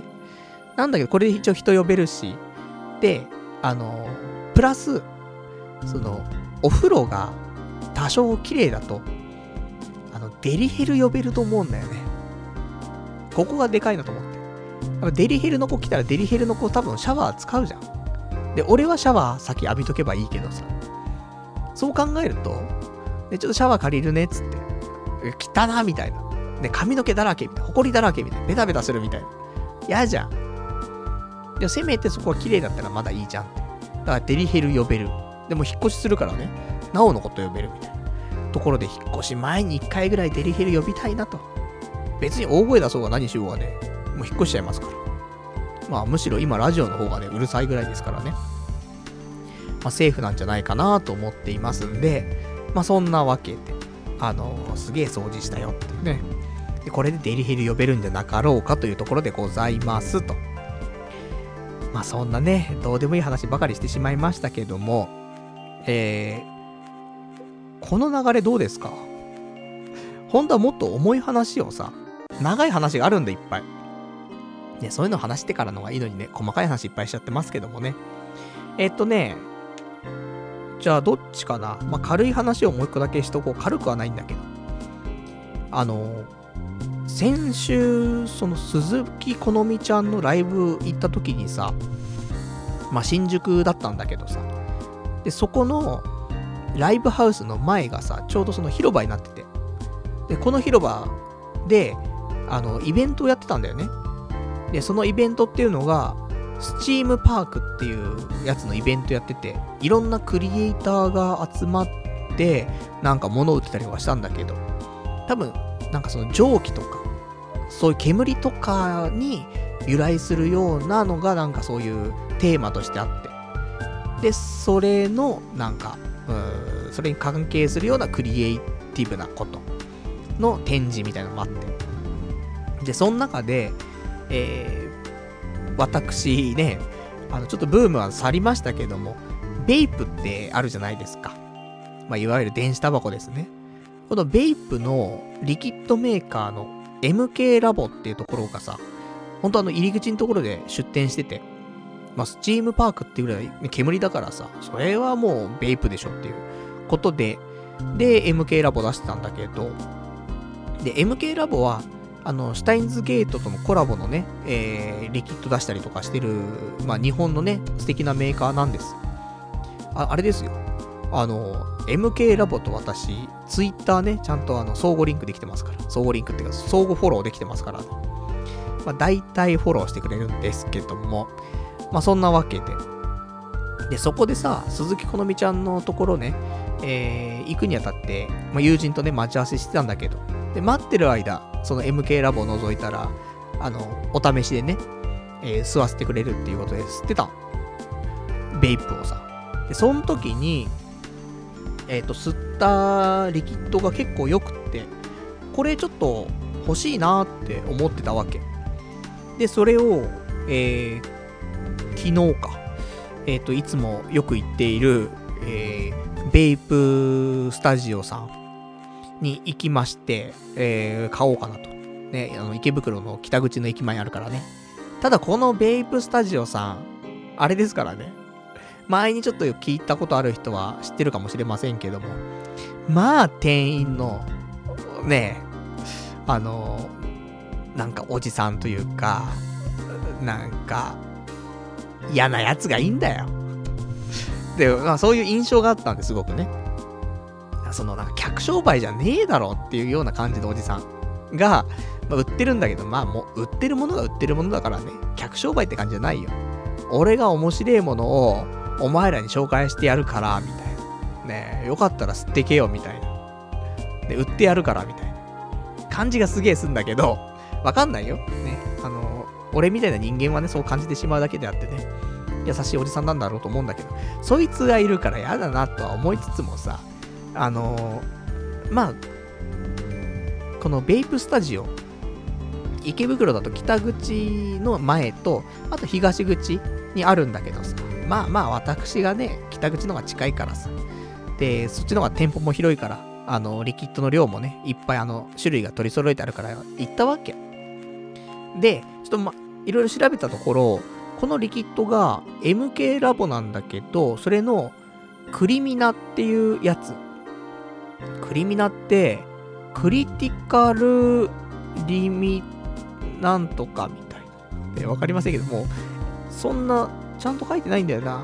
で、英語もなんか、光っちゃってよく見えないからわかんないんだけど、まあまあ、クリミナってやつなんだよ。そういう種類のやつで、味が、ピーチハニーっていうやつなのね。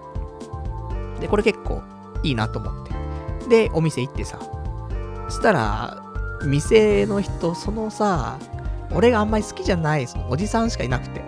おじさんつっても、その、おっちゃんって感じじゃなくて、なんか昔から、こういう界隈で働いてきたんだろうなっていうような感じのおじさん。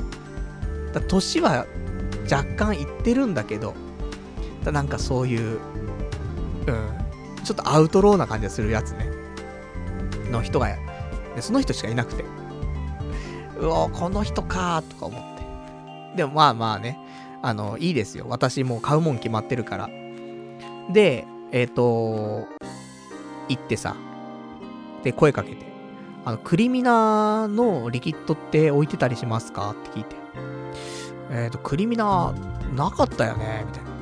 多分ないと思うけど、とか言ってるから。いや、こないだ、あの新宿でやってたイベントで、あの、スチームパークって、ああ、あそこでちょっと吸わせてもらっていいなと思って来たんですけど、あ、えーあ、あれあったなとか言って。そしたらさ、すげえ置いてあんの。めっちゃ置いてあって。なんだこれやと思って。だからそんなんでさ、で、じゃあ3種類あるから、つってさ。で、あの、試して、あの、いいよ、みたいな。言って。いつもだったら、向こうから、そのなんか、吸わせてくれんのね。そういう、機械があってさ、そのモッドみたいなのがあって、そこに、えー、なんか使い捨てのね、そのなんか、吸引口みたいなの刺してさ、で、吸わせてくれたりするんだけど、そうじゃなくて、もう、サンプルのボトルだけポンポンポンって置いて、あ、吸っていいっすよ、みたいな。言われるの。吸っていいっすよって言われてもとか思ってさ。で、その時にさ、あの言ってきたのが、なんだっけ、えっ、と、ドリッパー、今日ドリッパー持ってます？みたいに言われて。ドリッパー持ってます？ってなんだろうと思って。あの、あ、まあ一応ベープ持ってるからと思って。あ、なんか、一応あるんですけど、あの、中のリキッド全部捨てたばっかりで味残っちゃってると思うんですよ、みたいなこと言ったら。あ、でもそしたらそれ飛ばしちゃえばいいじゃないつって。うん。あと新しい、なんかコットンとかもあるから、って言うわけ。いや、ちょっとよくわかんねえなと思って。ね、あのー、おじさん、専門職じゃん。すげえ詳しいからさ、俺もよくわかんない。俺も、にわかじゃないただ煙が出るから面白いと思って吸ってるだけの人間だからさ、よくわかんねえとか思って。で、え、何持ってんの？って言うから、あ、これなんすけど、つって。あ、く、あの、クリアロじゃあちょっとなみたいな。な、なんだよ、と。いや、知ってるんで、なんか、クリアロっていうクリアロマイザーってあるんだけど、それ以外に俺何があるかってあんま知ってなくて。で、あのじゃあそれじゃちょっと、あの試せないから、じゃあこれ使っていいよとか言って。そのおじさんが自分でいつも使っているベイプを貸してくれたわけ。あ、ありがとうございますって。でもそのベイプがさ、俺もう今まで見たことないようなデカさでさ、なんだこれみたいな。もう黄金の印籠だよね。もう、このもんどころが目に入らぬかの印籠が3割ぐらいでかくなっている、もう金色のなんか四角いやつみたいな。超重たいみたいな。何これとか思って。こんなので吸ってんのと思ってさ。で、それで、その吸い口のところ開けてさ、で、これ使っていいっすよ、みたいな。お前の使っていいのか？つって。このなんか、ほんと、伝説のベイプみたいな感じなわけ。ここんなものを使ってるやつがいるのかぐらいのさ。だから高出力なんでしょ？よくわかんないけどさ、爆発するんじゃねえかなと思って。で、そこに、あのい、吸い口のところを開けるとさ、コットンがあって。で、それだけ渡されても、俺いつも使ってるの全然違うからわかんないんだよ。え、ここ垂らせばいいっすか？みたいな。ああ、いいよ、この子ですって。あはい、みたいな。ちょっと垂らして。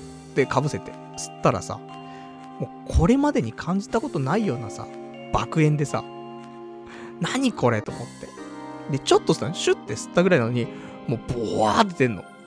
なんだこりゃと思って。やっぱり専門で働いてる人はちげえなと思ってさ。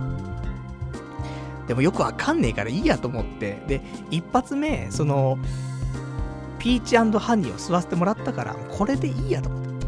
じゃあ、つって、あの、これくださいっつって言ったの。そしたら、あ、わかりましたとか言って、そのサンプルボトルを手に取って、あの、今吸ってた、そのベープのところ開けて、またこのピーチハニーを入れてきたわけ。いや、そそれ、それ吸わせてくださいじゃなくて、それもう購入するからって意味でそれくださいって言ったのに、もう一回ピーチハニーを吸わそうとするわけ。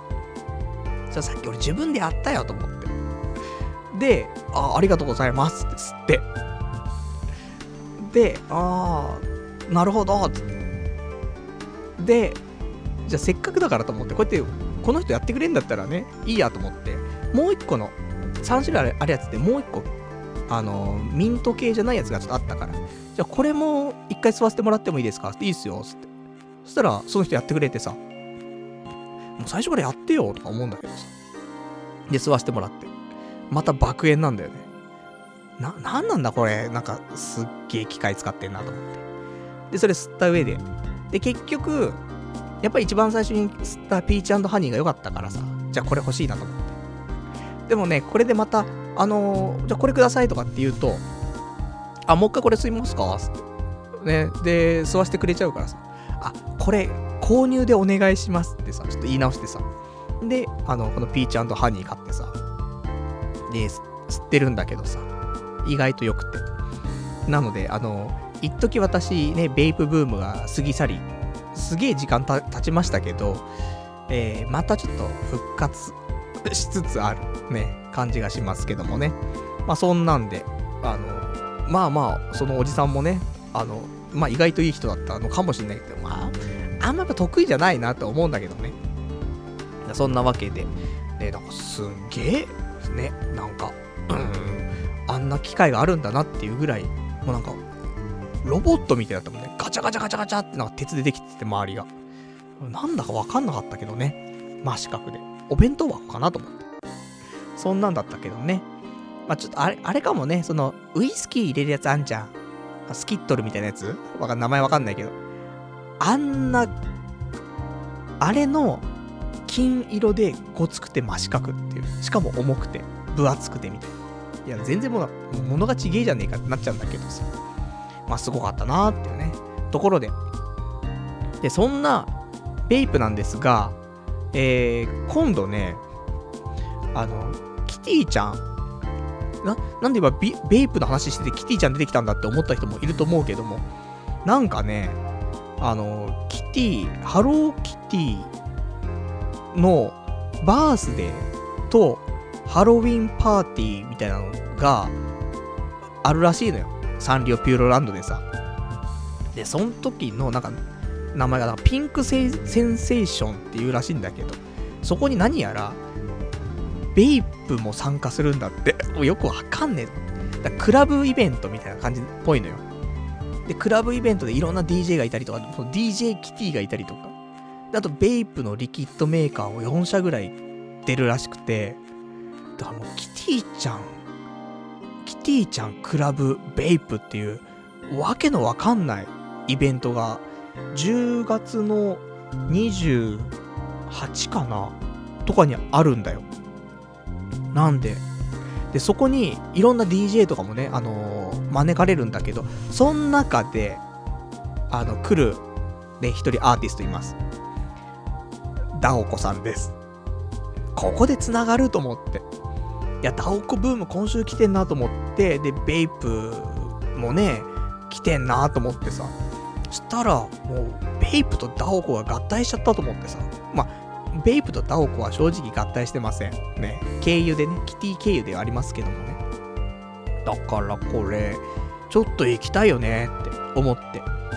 なんかあの、先行前売りみたいなのは売り切れたらしいんだけど、まだ一般販売は、えー、ありつつ、あと当日販売もあるっぽいんで、まあ、できたら、一般の今買える時に買っといた方がいいんじゃないかなと思うんだけど、で、チケットに関しては確か、前売りで3500円。で、えー、今売ってる一般の販売で4500円かな。で、当日5000円みたいな感じだったんで。ただ俺、サンリオピューロランド、その、いつか一人で昼間に行きたかったんだよ。それをラジオで喋りたかった。面白いと思ってっから、そういうのが。なんだけどさ、初サンリオピューロランドがさ、ベイプイベント、ね、ベイプのクラブイベントになっちゃうじゃん。もうこれどうかなってね、ちょっと思ってはいるんですけども、まあなかなか、もうね、行きたかったサンリオピューロランドでしょ？で、ベイプでしょ？で、クラブでしょ？ダオコでしょ？とんでもない、なんか全部一致感がするんだよね。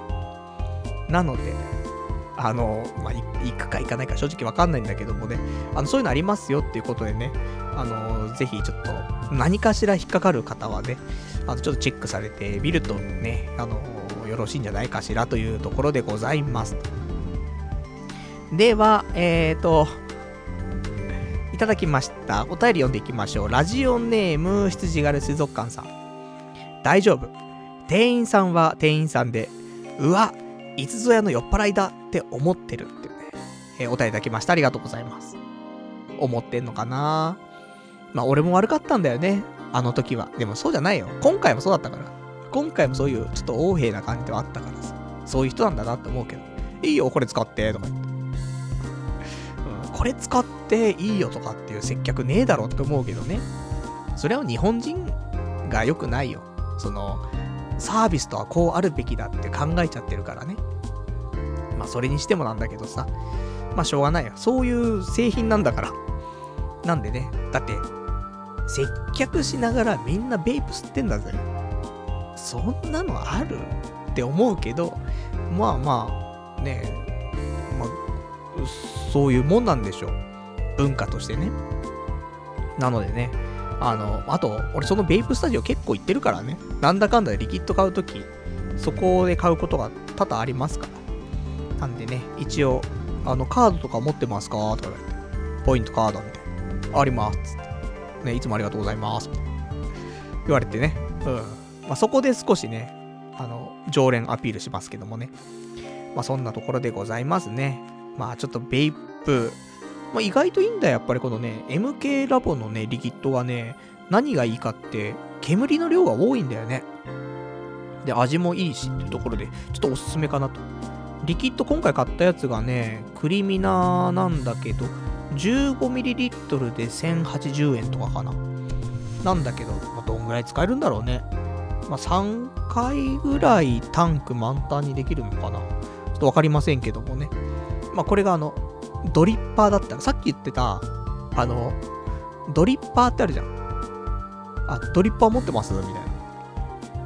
あのドリッパーって何かっていうと、あの、ベイプのアトマイザーには何種類かなんかあって、ね、この知識あっても、まあ、活かせないと思うけど、ちょっとね、説明だけするよ。あの、普通の市販のコイルとかで吸うタイプっていうのと、自分でコイルを巻くタイプってあるんだわ。で、既製品のものを使うってなると、あの、タンクってのがあって、クリアなタンクがついてるやつ。これクリアロって言うんだよね。で、その中にリキッド入れて、で、中のコイルとかでね、熱して吸うんだけどさ。だからタンクに入れとけんのね、何ミリみたいなさ。だからそういうのもあるんだけど、それよりも、より直接ドリップをすると。いわゆる直ドリってやつをするにあたっては、タンクは使わないで、直接コットンに染み込ませて、その染み込ませたやつだけを吸うのね。それがドリッパーってやつ。いわゆる RDA っていうコイル巻くタイプみたいな。だから自分で巻かないといけないから、俺そういうのあんまね、得意じゃないからね、既製品を使いたいってなると、どうしても、そのクリアロとかを使わざるを得ないと。ただやっぱり今回、そのドリッパー使ってみて初めて、ね、その、嫌なね、おじさん店員のドリッパーを使わせてもらったけどさ、や、やつが毎日口をチュパチュパ口つけてるやつ、俺もチュパチュパしちゃったわけだけどさ。まあ、そんなのはいいですよ。ね、あの、先週も私、エネマグラ使ってね、アナル開発してるわけですから、もういいんですけど、そういうのはね。なので、あのー、ドリッパーってすげえんだなと思って。本当にね、ちょっと吸っただけで煙がとんでもなくて、だからなんかそういう、うーん、スモークトリックみたいなのしてる人ってドリッパーを使ってんだろうなっていうのがわかるぐらい、うん、ドリッパーすげえなと思って。で、ドリッパーだったら、そのすぐ試せるんだよね。そのコットンに染み込んでるの飛ばしちゃって、で、他のすぐね、染み込ませればすぐ吸えるから、で、そういうのでね、ドリッパー持ってますって言われて。で、持ってればすぐにね、それ蒸発させて、次のやつをね、試せるっていう、そういう、なんかそういうのもあるらしくて。だから、次、何か買うんだったらドリップ、ドリッパーを買うと。いや、難しいな。RDA とか、そのコイル巻くとさ、この抵抗値とかさ、その辺も測んないといけないんだよね、専用の器具で。いや、めんどくさいもん、そんなのね。できない。なので、やりませんけども、なんか素晴らしいなーって。そんなことをちょっと思いましたというところでございます。えー、他いただいてます。ラジオネーム730番さん。俺の面白いこと教えてやるおじさんって、まんまパルさんじゃんっていうね、いただきました。ありがとうございます。まあそうだね。だ結局、同族嫌悪なのかもしんないね。なんか、うってくるんだよね。でも、それってただ酔っ払ってる時の俺とかって多分まんま一緒だよね。酔っ払うと俺もね、あの、横兵になるからさ、かなりさ。そんな時に面白いもんがあるっつったらさ、いいよ、こういうのなんか面白いぞ、つって。教えてやるぞ、みたいな。なるわけじゃん。失礼なやつだなってね、思う人も多々いると思うんだけどさ。それでしたね。でもしょうがないな。だから、うん。変わんない。もうおじさんになったらそいつはもう多分一生変わんないし、俺も多分変わんないからさ。うん、もうしょうがねえな。あの、だからちょっと、そこのベイプおじさんとはね、仲良く、ね、やっていきたいと思いますけども、ただ、私、池袋に、じゃあいつまで住んでんのって話もありますから、うーん、もうね、そんなにベイプスタジオにはね、通えないかなと思ってます。っていう話が今日のメインなんだけど、これからメインの話すんのってね、ところで、ちょっとね、お疲れムード出てきましたけどもね、いや、こっから道のり、そんな長くないか。サクッと終わる話ではあるからね。えー、まあ、最後、ちょっと気合を入れて話していくと、ただそうすると、お別れのコーナー、まあ、いっか。ね、話すことはなくなっちゃうけど、お便りをね、いくつか読みたいのもありますんで、お別れのコーナーはちょっと、お便りをね、中心に行きたいと思いますんで、じゃあそ、そこまで、ね、お別れのコーナーまでは今日喋りたいことを、で最後これ喋らせていただきますけども、ちょっと私、ライフガード飲んでいいですか？あんまり放送中に飲みたくないんだよ、こういうものをさ。途切れるじゃない、何か。なんで、まあ、知らぬ知らぬのね、間に飲むのが一番いいんだけどさ。あ、すいません、飲んでしまいましたね。まあ、そのぐらいね、一回ちょっと仕切り直さないとさ、さすがにあの、後半でメインの話するとは思ってなかったからさ。まあそんなね、あの、構成力のない、おい、構成のないと、ちゃんとやれよってね、目の前に座ってますけどもね。嘘です、座ってませんけどもね。もうしょうがないね。多重人格なんで。だそんなわけで、あのー、今日話したい、本当のメインは、あの、引っ越しの話なんだよね。で、えー、もう引っ越し近いですよ。11月19日、退去します。これだけが決まってます。その他は何も決まってません。まじいなと思って。で、土日でね、なんとかしようと思ったんだけど、土曜日やっぱり疲れちゃっててさ、1週間。で、結局、動けるような時間になるのがさ、夕方でさ、で、夕方だと、不動産屋さん行ってもさ、そこから、ね、いろいろと、なんかこういうのがいいよとか言ってもらった上で内見してさ、とかになるとさ、もう時間ないんだよね。あ、これダメだなと思って。そんで、あの、結局土曜日はね、あの、ベイプスタジオ行って、そのままアウトレイジ見て終わりみたいな。ね、スタ丼食って終わりみたいな、そんな感じだったけどさ。日曜日よ、今日よ。一日休んだから、まあいけるでしょとか思ったんだけど、まあ動けるのね、だいたい15時ぐらいになっちゃって。まあしょうがないんだよね、と思って。で、ただ、この1週間、その不動産屋さんの人とね、少しメールのやり取りしてたの。で、えー、いろいろちょっと話聞いたら、前に紹介してもらっていた、あの、幡ヶ谷、もうこれすまないからもう言っちゃうんだけど、幡ヶ谷の駅徒歩5分ぐらいのところにある、ちょっとボロいけども、部屋の広さはすげえ広くて、えー、ワンルームなんだけど、15畳あるっていうね、ヤバ物件があったわけ。で、ここ、実は、決まっちゃいましたと。まあ、正しく決まってはいないんだけども、最初に内見した人が申し込みをしているっぽいと。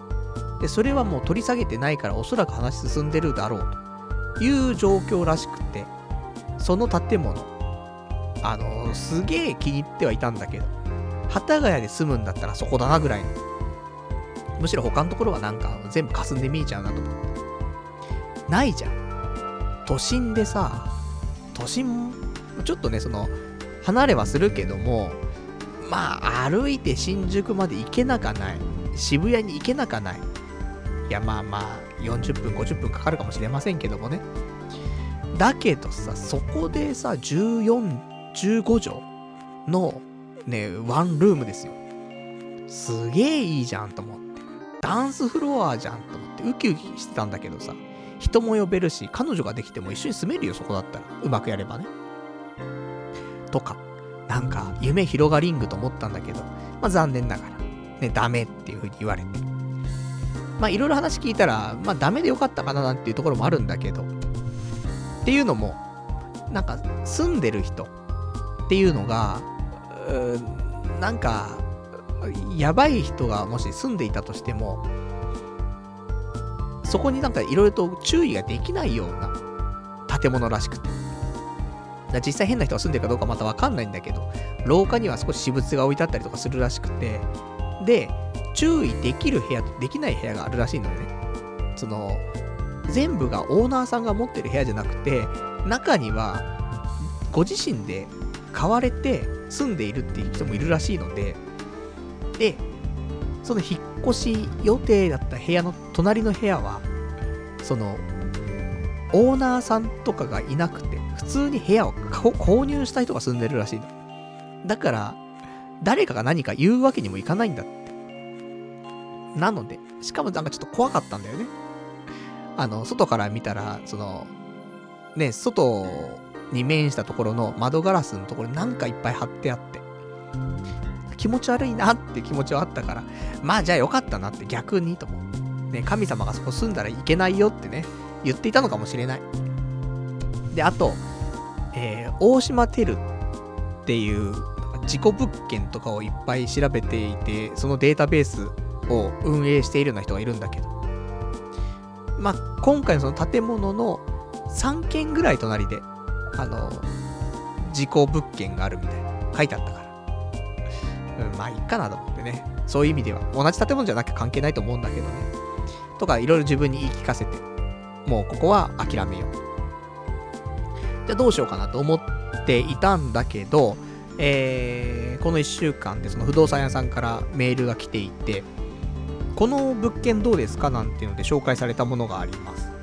で、それは結構良くて、金額的には7万3000円とかなのかな？オーバーしちゃうんだけど、まあまあその不動産屋さんが結構管理してるようなものな物件だっていうことで、融通は効くと。で、家賃交渉とかもして7万円ぐらいまで下げられる感じがしてますと。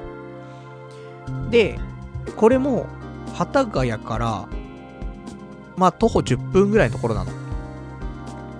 まあ、幡ヶ谷から10分っていうともうなんかどこだかわかんないけどさ、でもまあまあいいじゃないというところで、で、部屋の方もね、えっ、ー、と、洋室7.6畳のワンルームと。どうかなーって思うんだけど、今住んでんのが7畳。で、しかも縦長の7畳の形なんだけど、7.6畳結構正方形っぽいんだよね。だからどう、レイアウトとかね、どうなるのかななんて思ってはいるんだけど、まあなかなかね、悪くなさそうだということで、じゃあここ、ね、まあいいっちゃいいなって、候補っちゃ候補だなとか思って。そんで今日、えー、夕方に一回不動産屋さんに電話して、あの、やり取りしていたナイトなんですけども、と。そんで、あの、メールとかでやり取りするのと、直接お店行ってお話しするのどっちがなんか進みって早いですかねなんて話して。で、いろんなこと話したの、そこで。他の物件のこととかもいろいろ話して。そしたら、例えば、ね、この、部屋のね、その、あの、徒歩10分、幡ヶ谷徒歩10分の7.6畳のところ、これ、あの、先に仮申し込みじゃないけど、しといてもらえれば、まあ、ね、その、さっきの15畳のね、部屋とかみたいに、先に人がね、あの、なんか申し込みとかしないで、その、第一なんか申し込み者みたいな感じになれるから。なので、申し込みだけしておくってことできますよ、みたいな。で、後でちょっと違うなって思ったら、あのー、申し込みをキャンセルしてもらっても大丈夫なんで、で、それをただするためには、ちょっと店舗来てもらわないとちょっとできないのでって話を聞いて、じゃあ行きますと言って、で、えー、そのまますぐにね、えー、不動産屋さんの方行きまして、で、えー、まあ一応ね、こちらの物件です、みたいなことでね、書面とかいろいろ見せられて、なるほどねって。ただ私、あの、ちょっと揺らいでるところがあって、幡ヶ谷であれば、なんかその部屋が広いとかさ、なんか少し特色があればいいなと思ってるわけ。7万円払うんだったらね、今5万9000円でね、池袋まで別に歩いていけるわけだからさ。っていうのがあって、なんか特色欲しいなと。それこそね、その15畳の部屋があるとか、面白いなって思うじゃない。で、それが難しいんであれば、やはり、渋谷まで徒歩30分でいいよ。徒歩20分とかだったらありがたいけど、でも徒歩30分でもいいわ。渋谷まで歩いて行けて、で、部屋が7畳以上で7万円。ね、家賃交渉して7万円。っていうのないっすかね？みたいな。いろいろ話をしたんだけど、まあ、結局、ないというところに落ち着いて、しょうがねえなと思って。じゃあ、ここ第一候補で、あの、行きたいと思いますって言ったわけ。したら、あのー、じゃあちょっとその、まあ、申し込みだけはちょっとかけておかないと、他の人入っちゃった時に、あのー、難しいんでってこと言われて。で、しかもここまだ内見できないんだって。人が住んでるんだか、まだ退去したばかりなんだかわかんないんだけど、まだ見れないというところで、じゃあちょっと来週、10月の21日に、ね、あの、一回中見てもらって、で、そこで OK だったら、そのままみたいな感じで、先に申し込みだけ入れておくのでと。で、何かやっぱ違うなっていうところがあったら申し込み取り下げてくれればいいので、みたいなところだったわけ。そんなわけで、いや、まあまあ、あのー、ここまで話が進むとは思わなかったんだけど、そのまま書類とかを結構書き、えー、あの、私もね、宅建士の資格持ってますから、えー、ちょっと流れとかはね、大体分かってますよ。あと引っ越しも多いからね、流れ分かってますけども、まだ、あの、契約ちゃんとしてませんよ。契約書は交わしてないけども、その前にやる重要事項説明書っていうのを、あの、向こうから説明されるのね。で、その説明っていうのは、あの、宅建の資格持ってる人じゃないと説明できないんだけど、それを今日、されまして、まさかここまで進むとは思わなかったんですけども、なので、えー、ちゃんと申し込み用紙とかも全部書いて、俺のすなん住んでる場所と勤めてる場所と、連帯保証人の名前書いて、で、重要事項説明されて、で、多分申し込みかかってると思う。だから、あの、ほぼ角の部屋が1軒私今ございます。宿なしっていうところはね、ないかなって思う感じになりましたし、で、ここであれば、えっ、ー、と、おそらく11月の頭の3連休とかに引っ越しとかも可能と。いうところで、ね、結構、キンキンですね、というところで、まあ、悪くはないよ。正直。7万円ぐらいに家賃交渉してもらって、部屋も7.6畳でと。なんだけど、帰りにさ、ちょっと歩いたわけ。あの、まあ、内見はできないとは言われてはいたんだけど、一応ね、あの、どのぐらい距離があるのかなとか、実際に歩いてとか、外観とかもう一回見ようかなとか思って、夜ね、もう暗いけども行ったわけ。そしたらちょっとさ、距離はいいのよ。距離は商店街抜けてって、なんかもうちょっと先行って、ちょっと曲がってる、なんかそんなぐらいなんだけど。まあ、10分ぐらいなもんですよ。だからまあいいかなって。距離はいいよ。で、場所も悪くないよ。そんなにうるさくないし、住宅街に入ったところになるから。なんだけど、建物の1階が、ちょっと難ありなんだよ。わかんないんだけどね。なので、そこをちょっと懸念点として持っています。だから、どうかなってちょっと思っちゃってで、さっき言った通り、幡ヶ谷で、少しの特徴のない部屋っちゃ部屋だから、どうかなって思ってるところもあったわけ。だったら、ちょっと部屋狭くても、渋谷まで歩けるっていうような部屋の方がいいよねって、ちょっと思っちゃってる自分がいたわけ。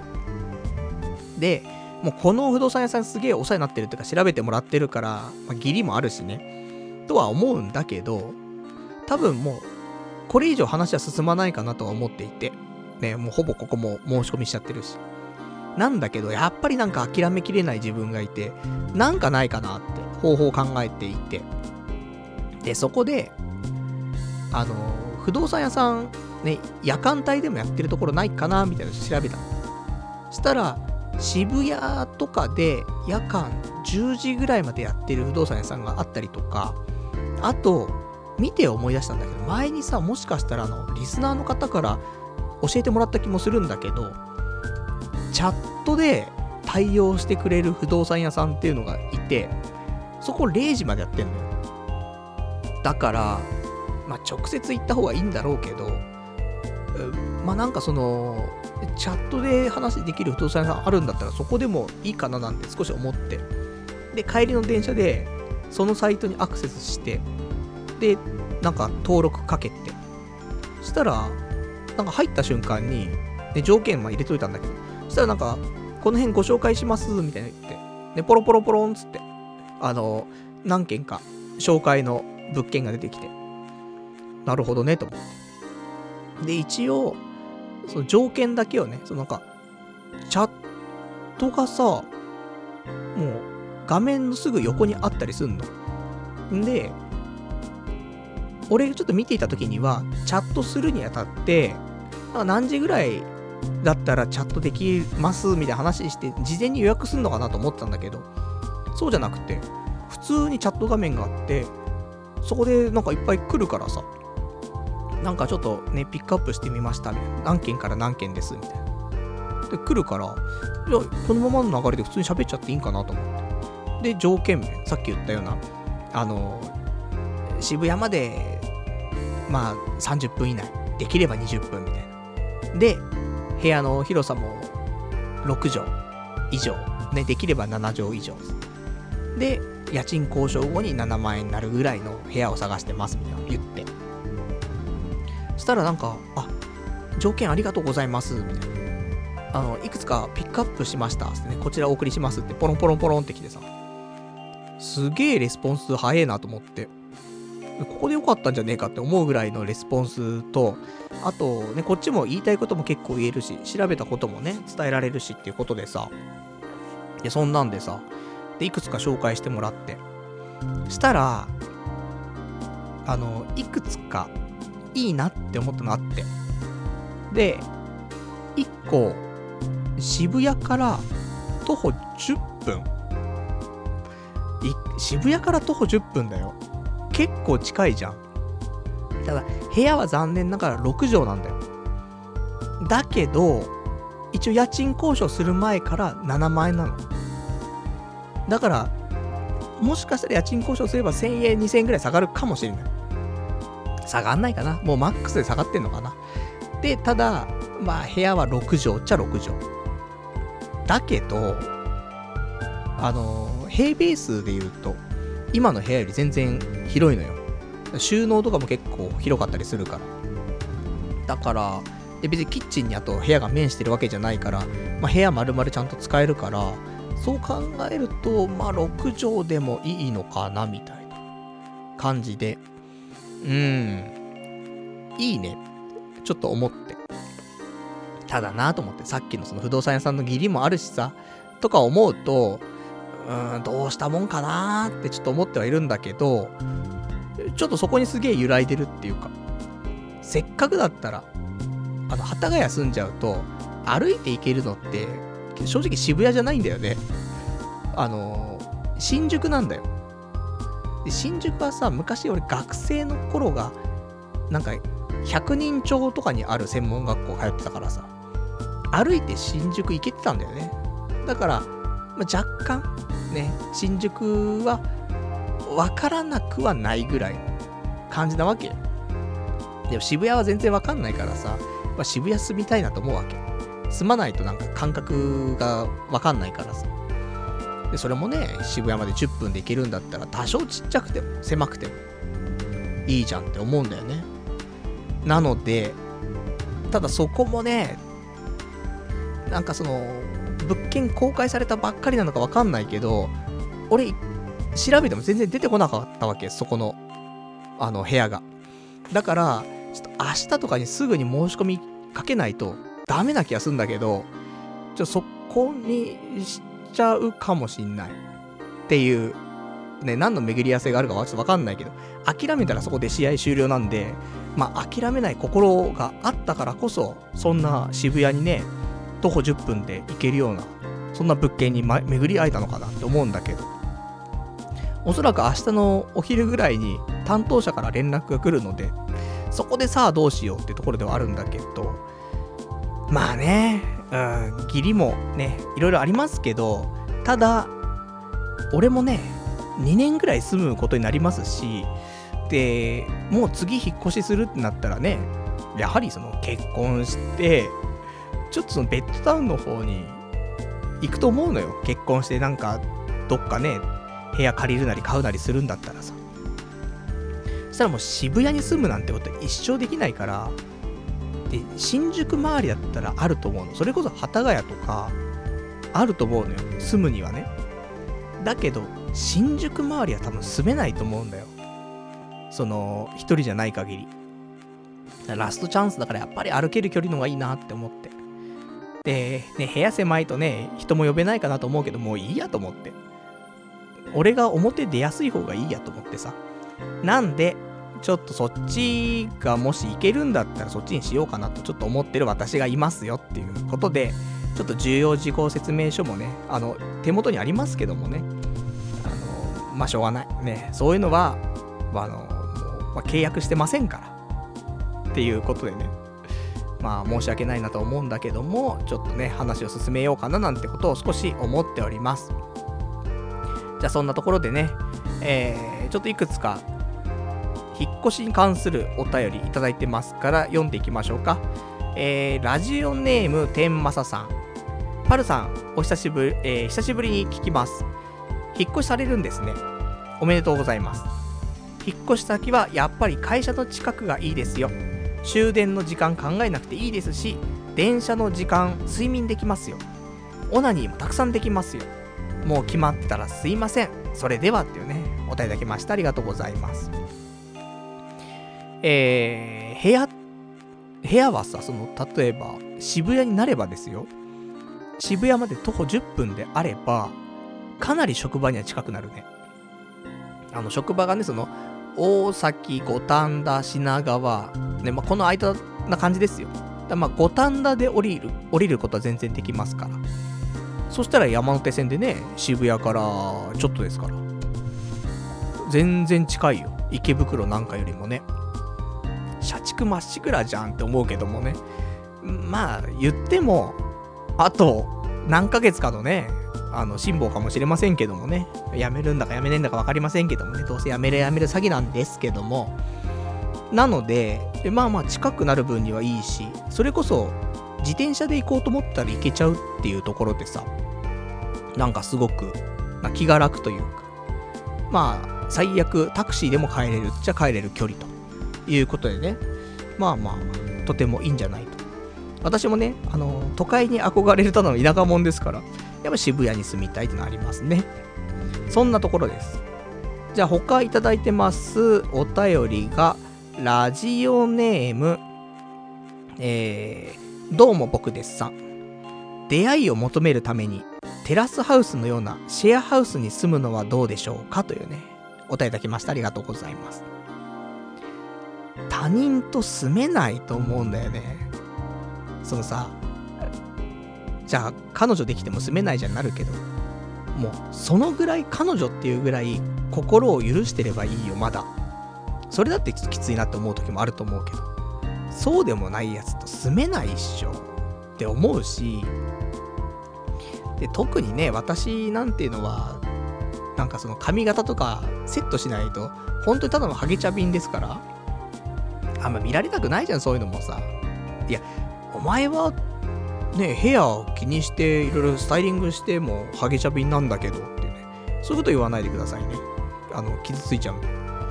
なんでね、あの、シェアハウス難しいな。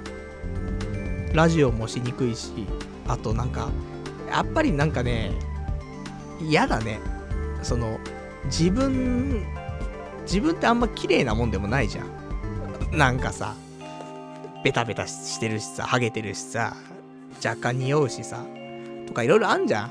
それをさ、人と一緒の空間にいなくちゃいけないってやるとさ、常になんか気にしてないといけないじゃん。特にただでさえ人目気にしちゃうタイプなのにさ、いや、家にいてストレス溜まっちゃうのやだね。だからやっぱり一人は一人の空間がいいですから。ね、部屋はね。って思うと、ちょっとシェアハウス難しいかなとちょっと私思ってます。じゃあ、えー、他にいただいてます。お便り。はい。ラジオネーム、ハセドンさん。毎回思うんですが、パルさんってなんで定期的に引っ越しされるんですか？やっぱり天才パーソナリティとして家バレが怖いということですか？っていうね、お便りいただきました。ありがとうございます。あの、飽きちゃう。飽きちゃうんですね。ほんとね。あのーなんだろうね。やっぱりせっかく住むんだからさ、慣れないところに住みたいよね。知らない土地に行きたい。っていうのがすごくあるからかな。だからね、せっかくであの、更新料とかも払うわけじゃん。ね、カレーとかじゃないですよ。更新のね、あの費用も払うわけだからさ。その2年経ったらね、じゃあその分にプラスしていくばくかのお金を払えばさ、他の部屋に住めるわけじゃん。そっちの方が楽しいかなと思って。あの、多分、地元に根付いてとかね、そこに根付いて、周りのお店開拓して常連になってとか、そういう人は引っ越さない方がいいと思うけど、俺そういう店作れないじゃん。もう特定の場所に何回も行くとかってもなかなかないしさ。だから街自体をね、楽しむっていう感じになるから、やっぱり違うところに住みたいなっていうのがすごいあって。だから池袋ここすっごくいいんだけど、あの、ほんと、ここいいよ。多分。それだけに引っ越しするのがためらわれるぐらい、すげえいいところだと思う、ここ。値段も安いし、場所もね、すごくいいし、なんか、多分ずっと住めるっちゃ住める場所な気はするんだけど。まあ、それだけにね、いろいろ考えちゃうところありますけど、ただ、ここに4年住んでしまったこと。これはちょっとやっぱ後悔あるんだよね。貴重な2年間をなぜ他のところに住まなかったのかっていうところがすごくあって、もったいないことしたなとは思うんだけど、とはいえね、あの、その頃無職だったっていうのもね、ありますからね、引っ越しできんぞってあるし、で、安定してきて、ようやく今引っ越し代もね、ありますから、引っ越しをしてというところでね、家賃も上がっちゃいますけどもね、まあ、旅行行ったと思えばいいでしょう。家賃が1万円上がりますといやいやと。ね、あのー、まあ旅行に行ったとも月1旅行行ってると思えば、楽しいんじゃないですか。ね、池袋に住んでたらね、その周りしかいませんけど、ぱ渋谷にね、住むっていうことで、ね、もう毎日、ね、通勤通、ね、通勤の時にはもう渋谷を使いますし、休みの日もね、ちょっと飯食おうかなって。歩いて渋谷行って、そう、渋谷で飯食うからね、別にね。いいのよ。松屋でもいいのよ。ただ渋谷の松屋なんだよ。田舎もんじゃんってね。そうです。田舎もんですけどもね。まあそんなところでございますね。まあそんなわけで、ちょっとね、あのー、まあ明日以降、少しね、変わってくるかなっていうね、そんな、あのー、不動産、引っ越し事情でございますんでね。まあその辺をね、えー、来週、ほぼ確定するかなと思うんでね。ぜひぜひ、ちょっとね、ご注目いただけたらなと思いますと。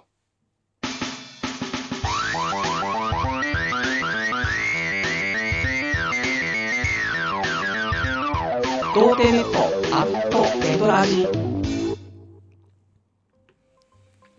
それではね、お時間ほど来ましたからお別れのコーナーしていきたいと思います。お別れのコーナーは今日ね、えー、喋りたかったこととかね、あと読めてないお便りなんかをつらつらとご紹介していきたいと思います。ということでね、まあ引っ越し。ただね、幡ヶ谷いいのは、オードリーの若林さんが住んでいる。もしくは住んでいた。ちょっとわかりませんけど、今ね。っていう話があったりとか、あと代々木公園とその明治神宮がね、結構近いんだよね。それがいいよねって思うの、俺は。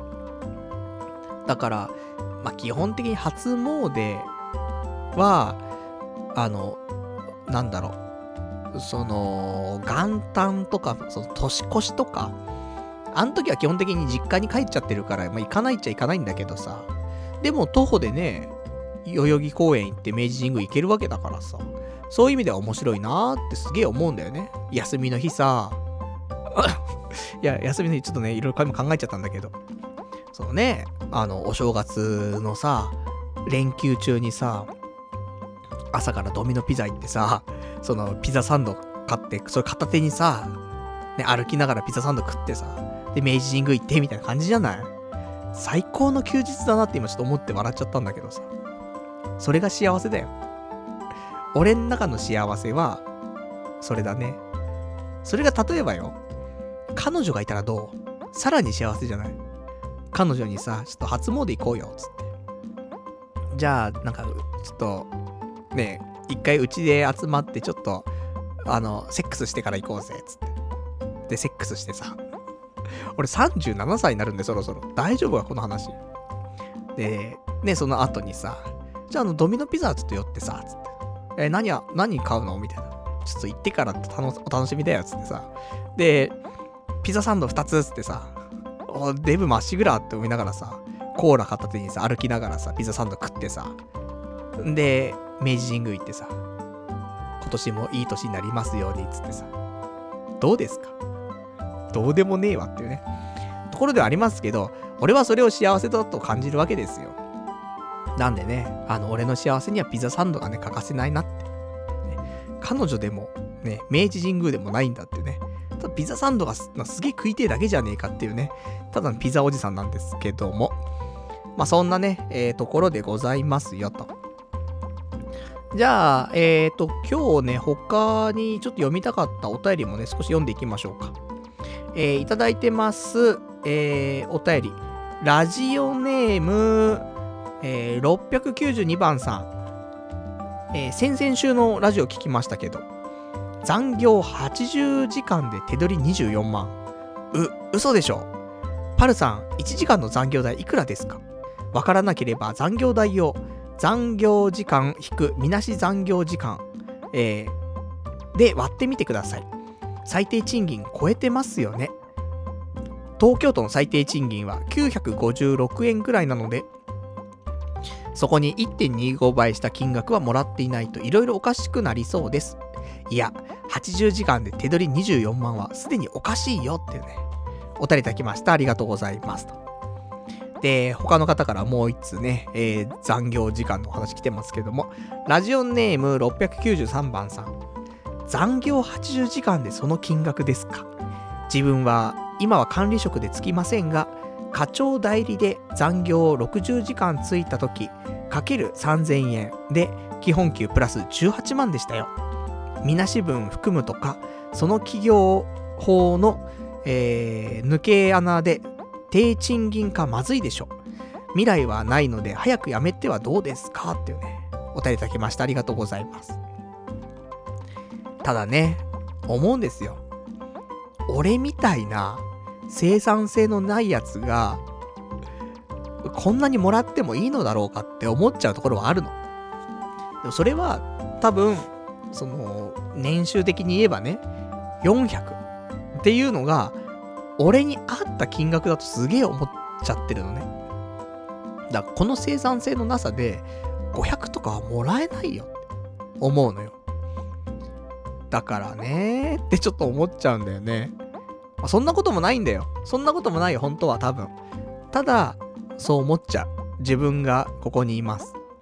だから明らかだったらいいのよ。例えばじゃあ、不動産屋さんで働くってなって、1件取ったらいくら稼げますだから年間何件取ります。で、これで利益はいくらになってます。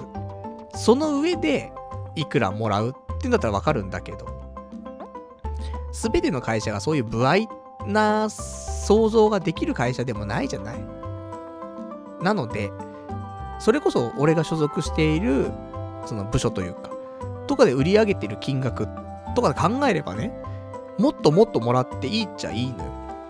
なんだけどさ、なんか俺単体で稼げてる金額っていくらっていうと、うん、それ考えると400万もらうのも申し訳ないなってちょっと思っちゃったりするんだよね。まあ新しい事業だからさ、そんな利益が出てこなかったりとかもするのもあるからさ、まあね、それを俺に任せてるのは会社のね、都合だからまあまあ関係ないんかもしんないけどさ、とかね、ちょっと思ってしまいますけどもね。だから、だ額面が30、とかだよね、今ね。で、手取りが24万ぐらいになっちゃうね。そうなんだよね。なんで、まあ、残業時間はしかもね、減らしていく方法と方向になってますよと。なんで、おそらくね、今ちょうど本当にあのバタバタしてるので、今週、来週ぐらいまでは忙しい気はするんだけど、そっからは通常に戻るから、うん、なんでしょうね。残業時間なんてのは多分50時間ぐらいでみなし引いてね、残り15時間ぐらい。15時間かける1000円ぐらいで1万5000円ぐらいのプラスみたいなところだと思うんで、手取りが多分25万とか、なるのかな。手取りじゃないよ。額面が25万とかなって、手取りが20万とか、行って21万みたいな。それがおじさんの今のね、お給料形態ですけどもね。それになったらさすがにね、だから残業しなかったら、ほんと手取り20万なんだよ。それはちょっとね、そう、20万稼げてるかどうかはわかんないとしても、うん、としてもっていう感じの金額ではあるよねって。っていうところでございますね。じゃあ、あとね、えっ、ー、と、いただいてます。他のお便り。ラジオネーム。694番さん。パルさん。婚活やるならダラダラやらないで短期集中でやった方がいいですよ。都内なら婚活パーティー行きたいならいつでも行けるぐらいやってるし、今年中にデート1回するぐらいのつもりで本気で取り組んだ方がいいと思います。このまま40代になったら人生積んじゃいますよ。客観的に見て、片足突っ込んでますよっていうね、お答えいただきました。ありがとうございます。うん、ほんとそう思う。ね。片足突っ込んでるっていうか、もうちょっとズブズブだよね。本当ここ1年2年前ぐらいは、前までは、いやいや、とは言っても結婚できるっしょって思ったけど、いや、そろそろやばいと思ってる。それは、年齢的っていうよりはもうなんか人間的に、そもそも結婚できるような人間じゃないし、で、仕事の状態もこんなんだし、なんか、無理な気がしてます。だが、諦めてはいないので、うん、やっぱりね、ちょっと婚活をちょっと本格的にしないとね、いけないなって思ってはいるんですが、うん、やっぱりなんか優先順位が低くなっちゃうんだよね。なんかダメだね。そこに優先順位を高く持てない自分が一番ダメだなって思ってるんで、なんか強制力じゃないけど、またね、そういうのが発動しないとね、あむずいなーって思っちゃう気がしてるね。だから、危機感がないって言われちゃえばそれまでなんだけど、なんか危機感がないっていうよりなんか、うん、感覚麻痺してきちゃった感じがね、するね。まあ、とはいえね、ちょっとなんか考えないといけないなと思って。なんか友人がさ、六本木でやる、そなんかパーティーみたいなのを主催してる人と知り合いみたいで、あのー、興味あったら紹介するけどって言われてんだよね。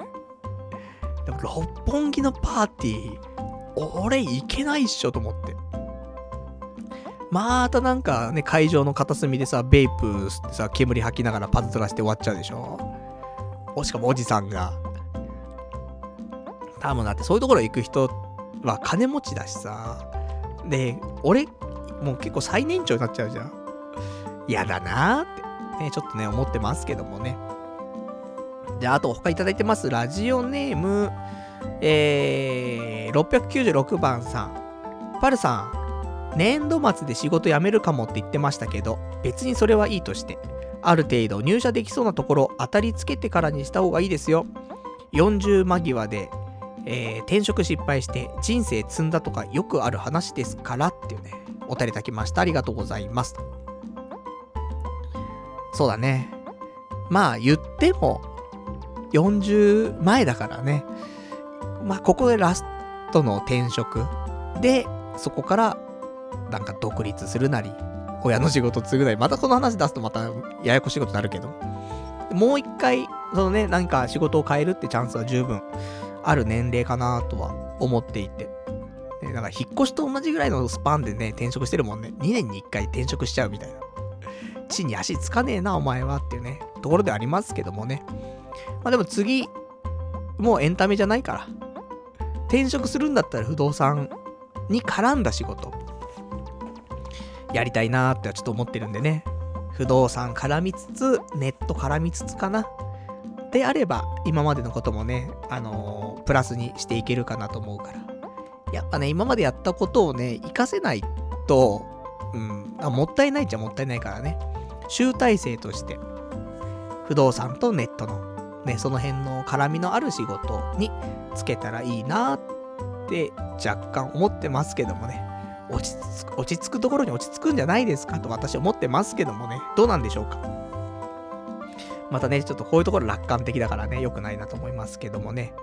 まあ少しずつ動いていかないとね、いけませんねというところだね。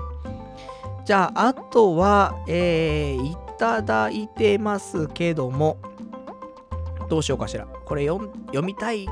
読もうか。ね、ちょっとこれ読んでいきましょう。ラジオネーム697番さん。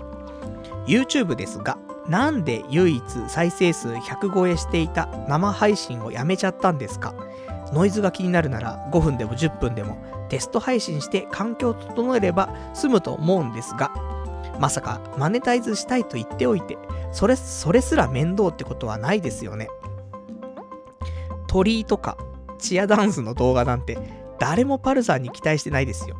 誰でも撮れる動画だし、もっとちゃんと撮っている動画もあるだろうし。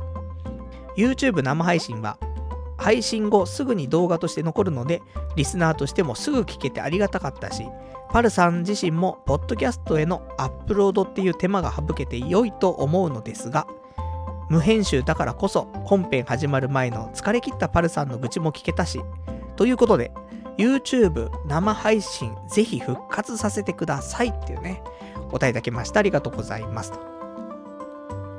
こうやってね、あの、YouTube 良かったのにって言ってくれる人もね、いるっていうことだから、ね、需要がないわけじゃなかったねって。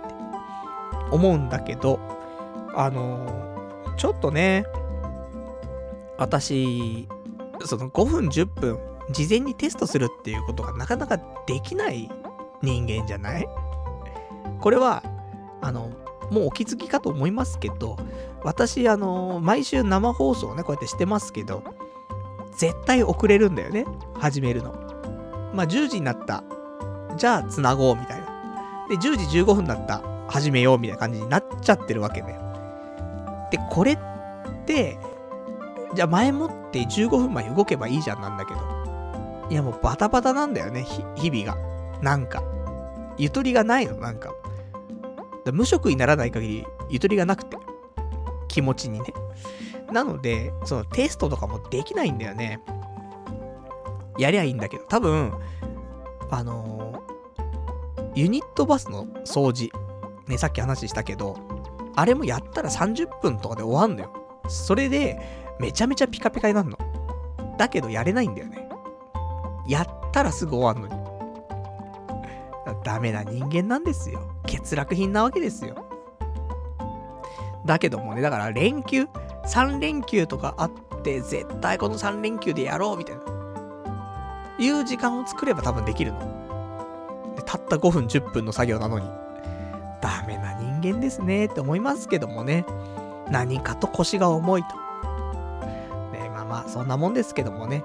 だから、ちょっと YouTube ただな、これテストしたところでって思ってはいて、パソコンのスペックが足りなくて、どうしてもノイズ出ちゃうと思うんだよね。だからそもそもどうしたらいいのかっていう調べるところから始まるからね。だから実際テストは5分10分かもしんないけど、調べるのにね、めちゃくちゃ時間かかる気がするんだけど、まあ、あの、望んでいる方もいらっしゃるし、マネタイズっていうところを考えると、YouTube は切っても切れないと思うんでね。で、このラジオ以外のね、動画を流すってなったら、やっぱり鳥居とか、あとチアダンスとかをね、盗撮したかのような動画を流すしかなくなっちゃって、なんだこりゃなんだよね。だからそれ良くないなってところでね。あとなんかいろいろとさ、俺もう物買うじゃない。例えばさっき言ったようなベイプのさ、リキッド買ったりとかさ。その時レビューすればいいんだよね。今日はこちらを買いました。ブルルルルルルつって。パンポンシコーンつって。なんか、クリミナピーチハニーって。わーっつっ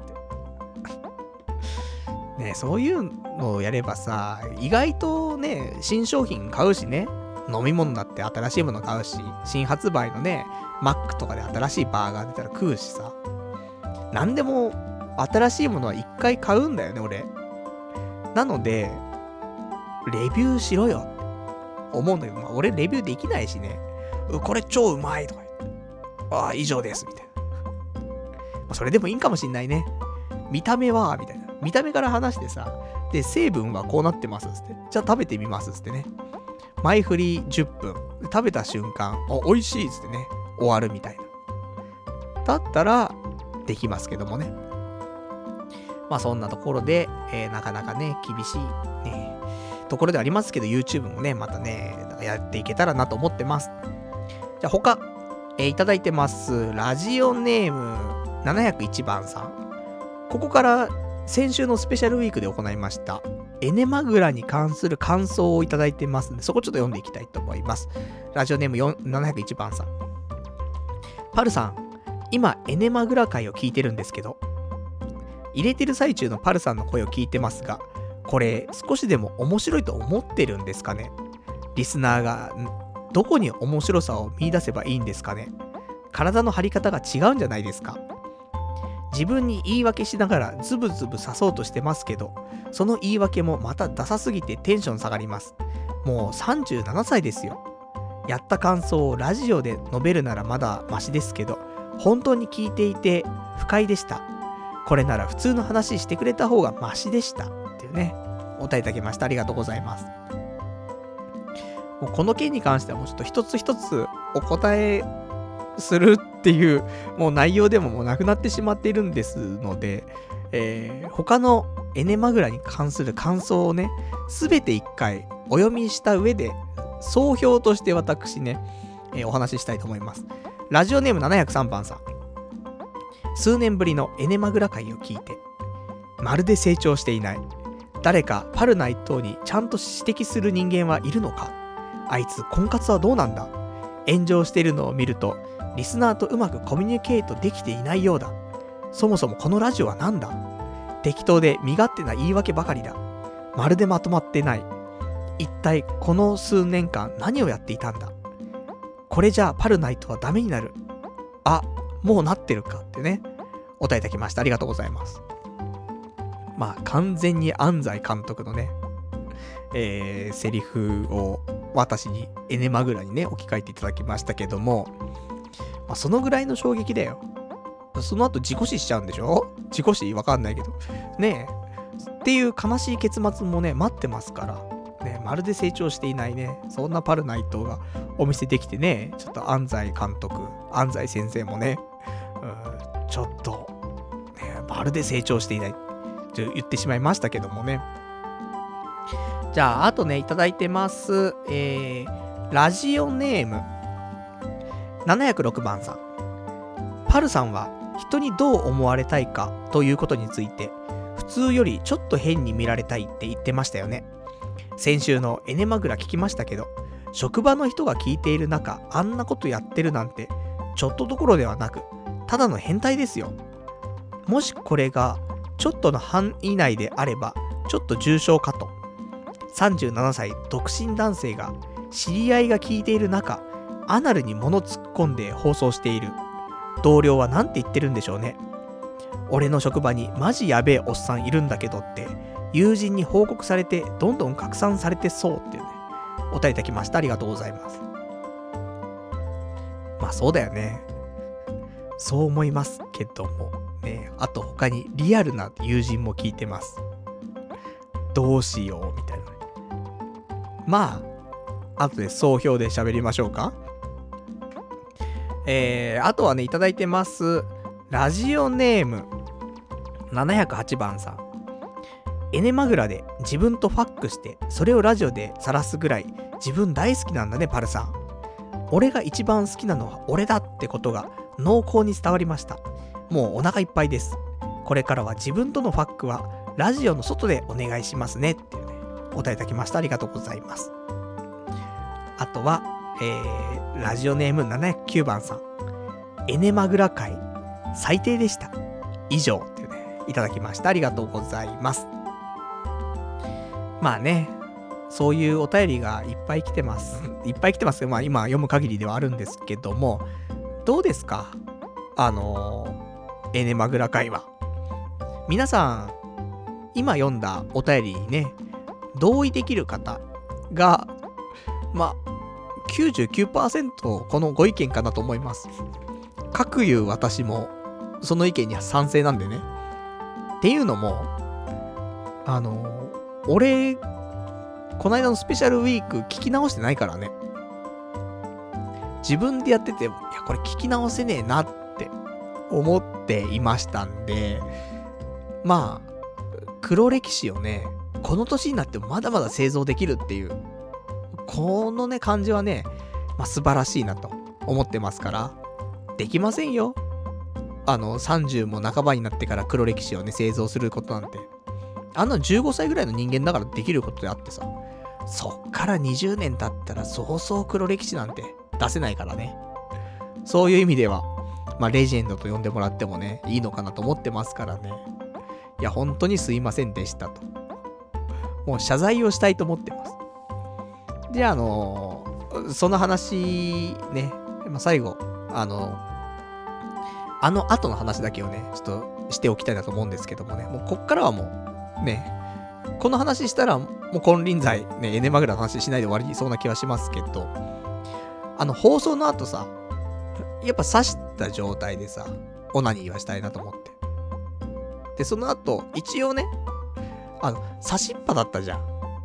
で、なんか1時間ぐらい、なんかその刺した状態で固定してたからさ、なんか固まってるっていうかさ、大丈夫かなとか思って。で、いろいろいじくってさ、ね、グリグリしてさ、ね、また気持ち悪い話してんな、また。いいんだよ、もう。もう今日で終わりなんだから、その、ね、寝枕の話は。そんでさ、抜いたわけ。あ、そう、なんか、射精したとかそういう抜いたじゃなくて、普通にね、アナルからエネ枕抜いたわけ。したらさ、まあ、コンドームつけといてよかったなと思うんだけどさ、あの、まみれてましたよ。何かでまみれてましたよ。気持ち悪くてさ、うわーと思って。で、すぐにね、ビニール袋にそれを入れてさ、で、ゴミ捨てましたけどね。そういうやつでしたよ。なんでね、うん、もう、もうお腹いっぱいですわ、本当に。ね、気持ち悪くなっちゃいましたね。俺も気持ち悪くなっちゃったからね、その時ね。だからもう、もういいや、エネマグラは。って、ちょっと思いました。で、その後もお腹痛くなっちゃうしね。なので、まあこんなもんでしょ。ね、次回のスペシャルウィークは、もっとちゃんとね、した感じにやっていきたいと思いますから。うん、こうはならないようにね。あれは本当にあの、企画を考えられなかったね。俺の責任で。ね、罰なんでね。まあそういうちょっと黒歴史。ね、俺も後から聞けなくなってるぐらいのね、黒歴史なんでね。やだよ、自分が自分でうめいてるの聞くのね。なんで、まあ先週のやつをね、聞いてないよっていう人いたら、聞かなくていいです。これだけは。って思ってますんでね。まあまあ、あの、怖いものを見たさの人はね、あの、聞いてもらってもいいかなと思いますけどもね。不快な思いしかしないような気がしてます。じゃあ、そんな感じでございますけども、えっ、ー、と、他にお便りがあればちょっと読みつつ、あ、悲しい、悲しいお便りをいただいてますよ。ラジオネーム、えー、ラジオネーム羊ガエル水族館さん。いや、年齢的だよ。来月37歳だよ。37歳だよ。37歳。37歳だよ、パルさん。30も半ばになってからじゃないよ。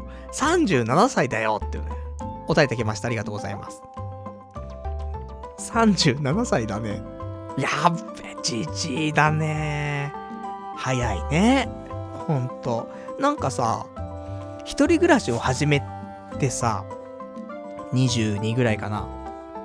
で、27ぐらいまでに、引っ越しも3回ぐらいしてるし、で、仕事も、ね、ちょっとまあアルバイトから始まり、正社員になって主任になって、で、辞めて、その自分で会社立ち上げたりとかして、とかさ、なんか濃密な5年間だったなと思うの、その頃って。なんだけどさ、そっからの10年がさ、薄い。こんな薄いのある？っていうね。そのもう、カルピス1滴しか入ってねえんじゃねえかっていうようなカルピス水ぐらいのレベルの薄さだよ、本当に。あ、俺の髪の毛と同じぐらいのやつだよ。って考えるとさ、いや、ほんとあっという間だったなと思って。だからこの10年、ね、無職だった時もね、なんか結構ありましたしね。いや、恐ろしいなーって思うんだけどね。でも、それでも37歳はね、やってきてしまうので、すぐ40ですよ。40かよ、俺が。やっべえよ。やっべえ。ねそれしか考えらんないけど。いや、本当にさ、あの、高校生の頃から20年経っちゃってるっていう、この現実よ。嘘だろって思うもんね。一人暮らしを始めてから15年経ってるんだって。嘘だろでしょ？こないだじゃん。言ったらさ、22ぐらいまで実家にいたわけ。でもさ、あと、7年ぐらいしちゃったら、実家で過ごしてたと時間と一人暮らしの時間が一緒になっちゃうんだよね。あのなんか永遠とも思われたさ、実家で親と暮らしてたあの時間をさ、一人暮らしの方が超えちゃうって、そんなに生きてるって思うよね。っていう話。ね、やめても37歳とか年齢突きつけられるとさ、そういうこと考えちゃうから、ちょっとやめてほしいです。ね、やめてほしいですっていうか、辛いです。えーと、あとね、いただきました。ラジオネーム735番さん。パルさんは、一人暮らしをしすぎたんだよ。一人で生きてきた動物は群れには戻れないっていうね、お答えいただきました。ありがとうございます。いや、ほんとそれだと思う。だ俺は結構一人暮らしした方がいいよって話するんだけどさ、やっぱり一人暮らしした方が生活っていうものがわかるし、俺はいいと思うんだよね。ただ、一回はしといた方がいいっていう表現だよね、本当はね。1年なり2年なりとか、大学生のうちに一人暮らしするとか、それ以上もいいかも、あんまりやんない方がいいかもね。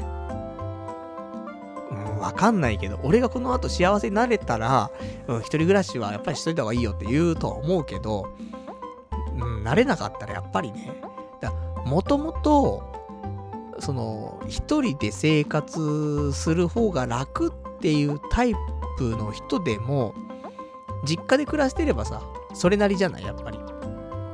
でもそんな人がさ、一人暮らししちゃったらさ、もう手に負えないよ。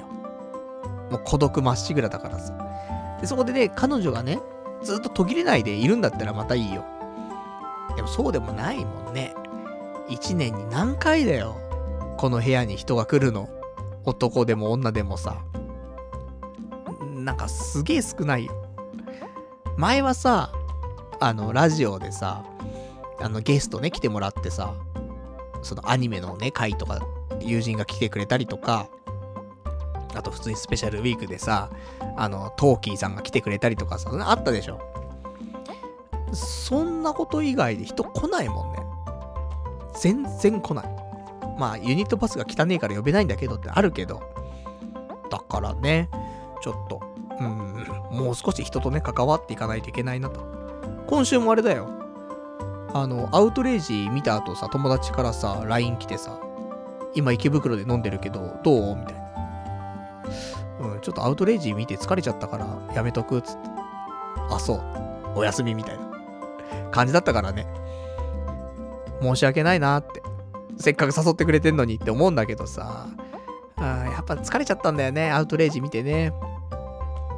だから、ね、仕方なかったなと思うんだけど、こうやって少しずつね、誘ってくれる友達がいるわけだからさ、ちょっと顔出して、ちょっと飲んで、で帰るみたいな。そういうのでもいいんだよねって思うんだけど、なんかね、うん、ちょっと、ね、なんか、ダメなんでしょうか、私はもう。ね、一人暮らしが長すぎたんでしょうかというね、ところあるけど。一週間に一回はね、誰かに会う。これしないと本当にね、良くないなって思うんだけどね。じゃあね、あといただいているお便りありますけどもね、えー、これを読んでいこうか、一個。ちょっと結構前にもらって読めなかったんだけど。ラジオネーム薄のろおじさん。えー、パルさんって感覚は平成なのに頭の中が昭和で止まってる感じ。あ、これ読んだっけ？読んだか読んでないかちょっとわかんないんだけど、もう一回読むけどもね。えー、昭和で止まっている感じ。ネットへの適用とか、アニメやゲームへの、えー、たしなみとか、オタク感、怠け癖で頑張れない感じは平成なのに、くだらない見栄とか、ガチガチの恋愛感、結婚観、女性軽視的な態度なんかは完全に昭和のおっさん。昭和と平成の悪いとこ取りって感じだよねってね、えー、いただきました。ありがとうございます。ほんとそれですね。そうだ、すごくね、平成感あると思うんだよ。おじさんなのに。なのに、あの、ダメな平成感なんで、それね。そしてあとダメな昭和感。ね、複合して融合して、ね、そしてそれが俺っていう。救えねえやつだなって思うんだけども、まあしょうがないね。もうこれをどううまくね、調理するかになってきますから。まあ、これ変えらんないね。別に、平成感があろうが、昭和感があろうが、まあどっちにしろね、あの、ダメな要素しか引き継いでないわけですからね。まあダメなりにね、ちょっと頑張っていきたいなと、ね、そんな風に思いますと。じゃあ、あと、これも読もうかしら。ラジオネーム、うんこブリブリ太郎さん。パルさん、任天堂スイッチおすすめですよ。ゼルダの伝説、めちゃくちゃ面白かったですよ。今はドラッグエ10にハマってます。スイッチはネット販売状況を監視するツイッターを通知設定にしておけば買えると思います。っていうね、お便りいただきました。ありがとうございますと。任天堂スイッチも買う買う言って買わないっていうね。このパティーンですから。まあ、引っ越ししたら買おうか。そんなね、引っ越ししてお金がない中で、またそういうお金を使うんですかっていうね、ところあるし。で、そのタイミングでさ、あの、携帯も買えるじゃん、多分。あの、Windows じゃないよ。ま、Mac じゃないよ。iPhone ね。iPhone もさ、8にするのか、10にするのか、はたまた7にするのか。もうね、仕事辞めるんだったら、そのキャリアにしておかなくてもいいのよ。いわゆるその、携帯キャリア、ドコモ、au、ソフトバンク。じゃなくて、格安 SIM にしてもいいんだけどさ、やっぱり、あの、仕事でね、使うっちゃ使うのよ。その別に会社の端末もあるんだよ。なんだけど、なんだかんだで、やっぱり自分の端末が一番使いやすいし、手元にあるしって考えると、そこはね、やはりちょっと携帯キャリアのね、回線を使っていないとっていうのはちょっとありますんで。だね、転職したらいいんだけどねって思うんだけどね。まあそんなところで、まあね、お金がね、ちょっと家賃が1万円上がるって考えると、まあもう少し節約をね、しないといけないなと思って。一応あの、あれですから、前も言ったかもしんないけど、生態に関しては、今月いっぱいで辞めます。でこれ辞めるっても話したので、で、えっ、と、月末に、ちょっとその、一筆、書類書きに行きますから。なので、これでね、えー年間で12万、15万ぐらい浮きますから。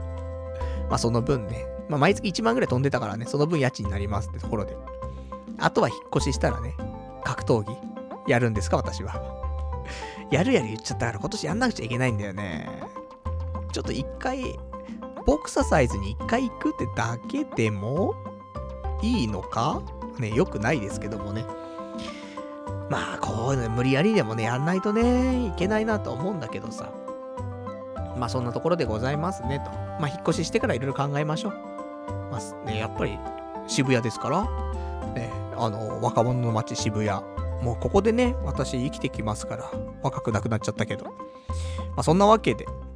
で、あとそう、最後、これだけ話したいと思って、まあ、さっくりなんだけど、あのー10月の20日から10月の29日まで、Amazon のバーができるって、知ってる？これなんか今日知ったんだけどさ、そのメニューがないバーって、Amazon バーって言うんだけど、これがなんかオープンすると期間限定のバーなんだって。で、えー特別な体験をお届けする10日間つって。なんか、よくわかんないんだけど、銀座で、えー、夜、まあ、夕方17時から23時、ラストオーダーが22時半っていうところで、えー、場所が、何これ ?G735 ギャラリーってところで。で、えー、こちらが取り扱いの酒に関しては、本当もう種類というか、赤ワイン、白ワイン、スパークリング、ビール、カクテル、梅酒、焼酎、ウイスキー、日本酒など各種って書いてあるんだけど、基本的には、名前がないみたいな。よくわかんないんだけど。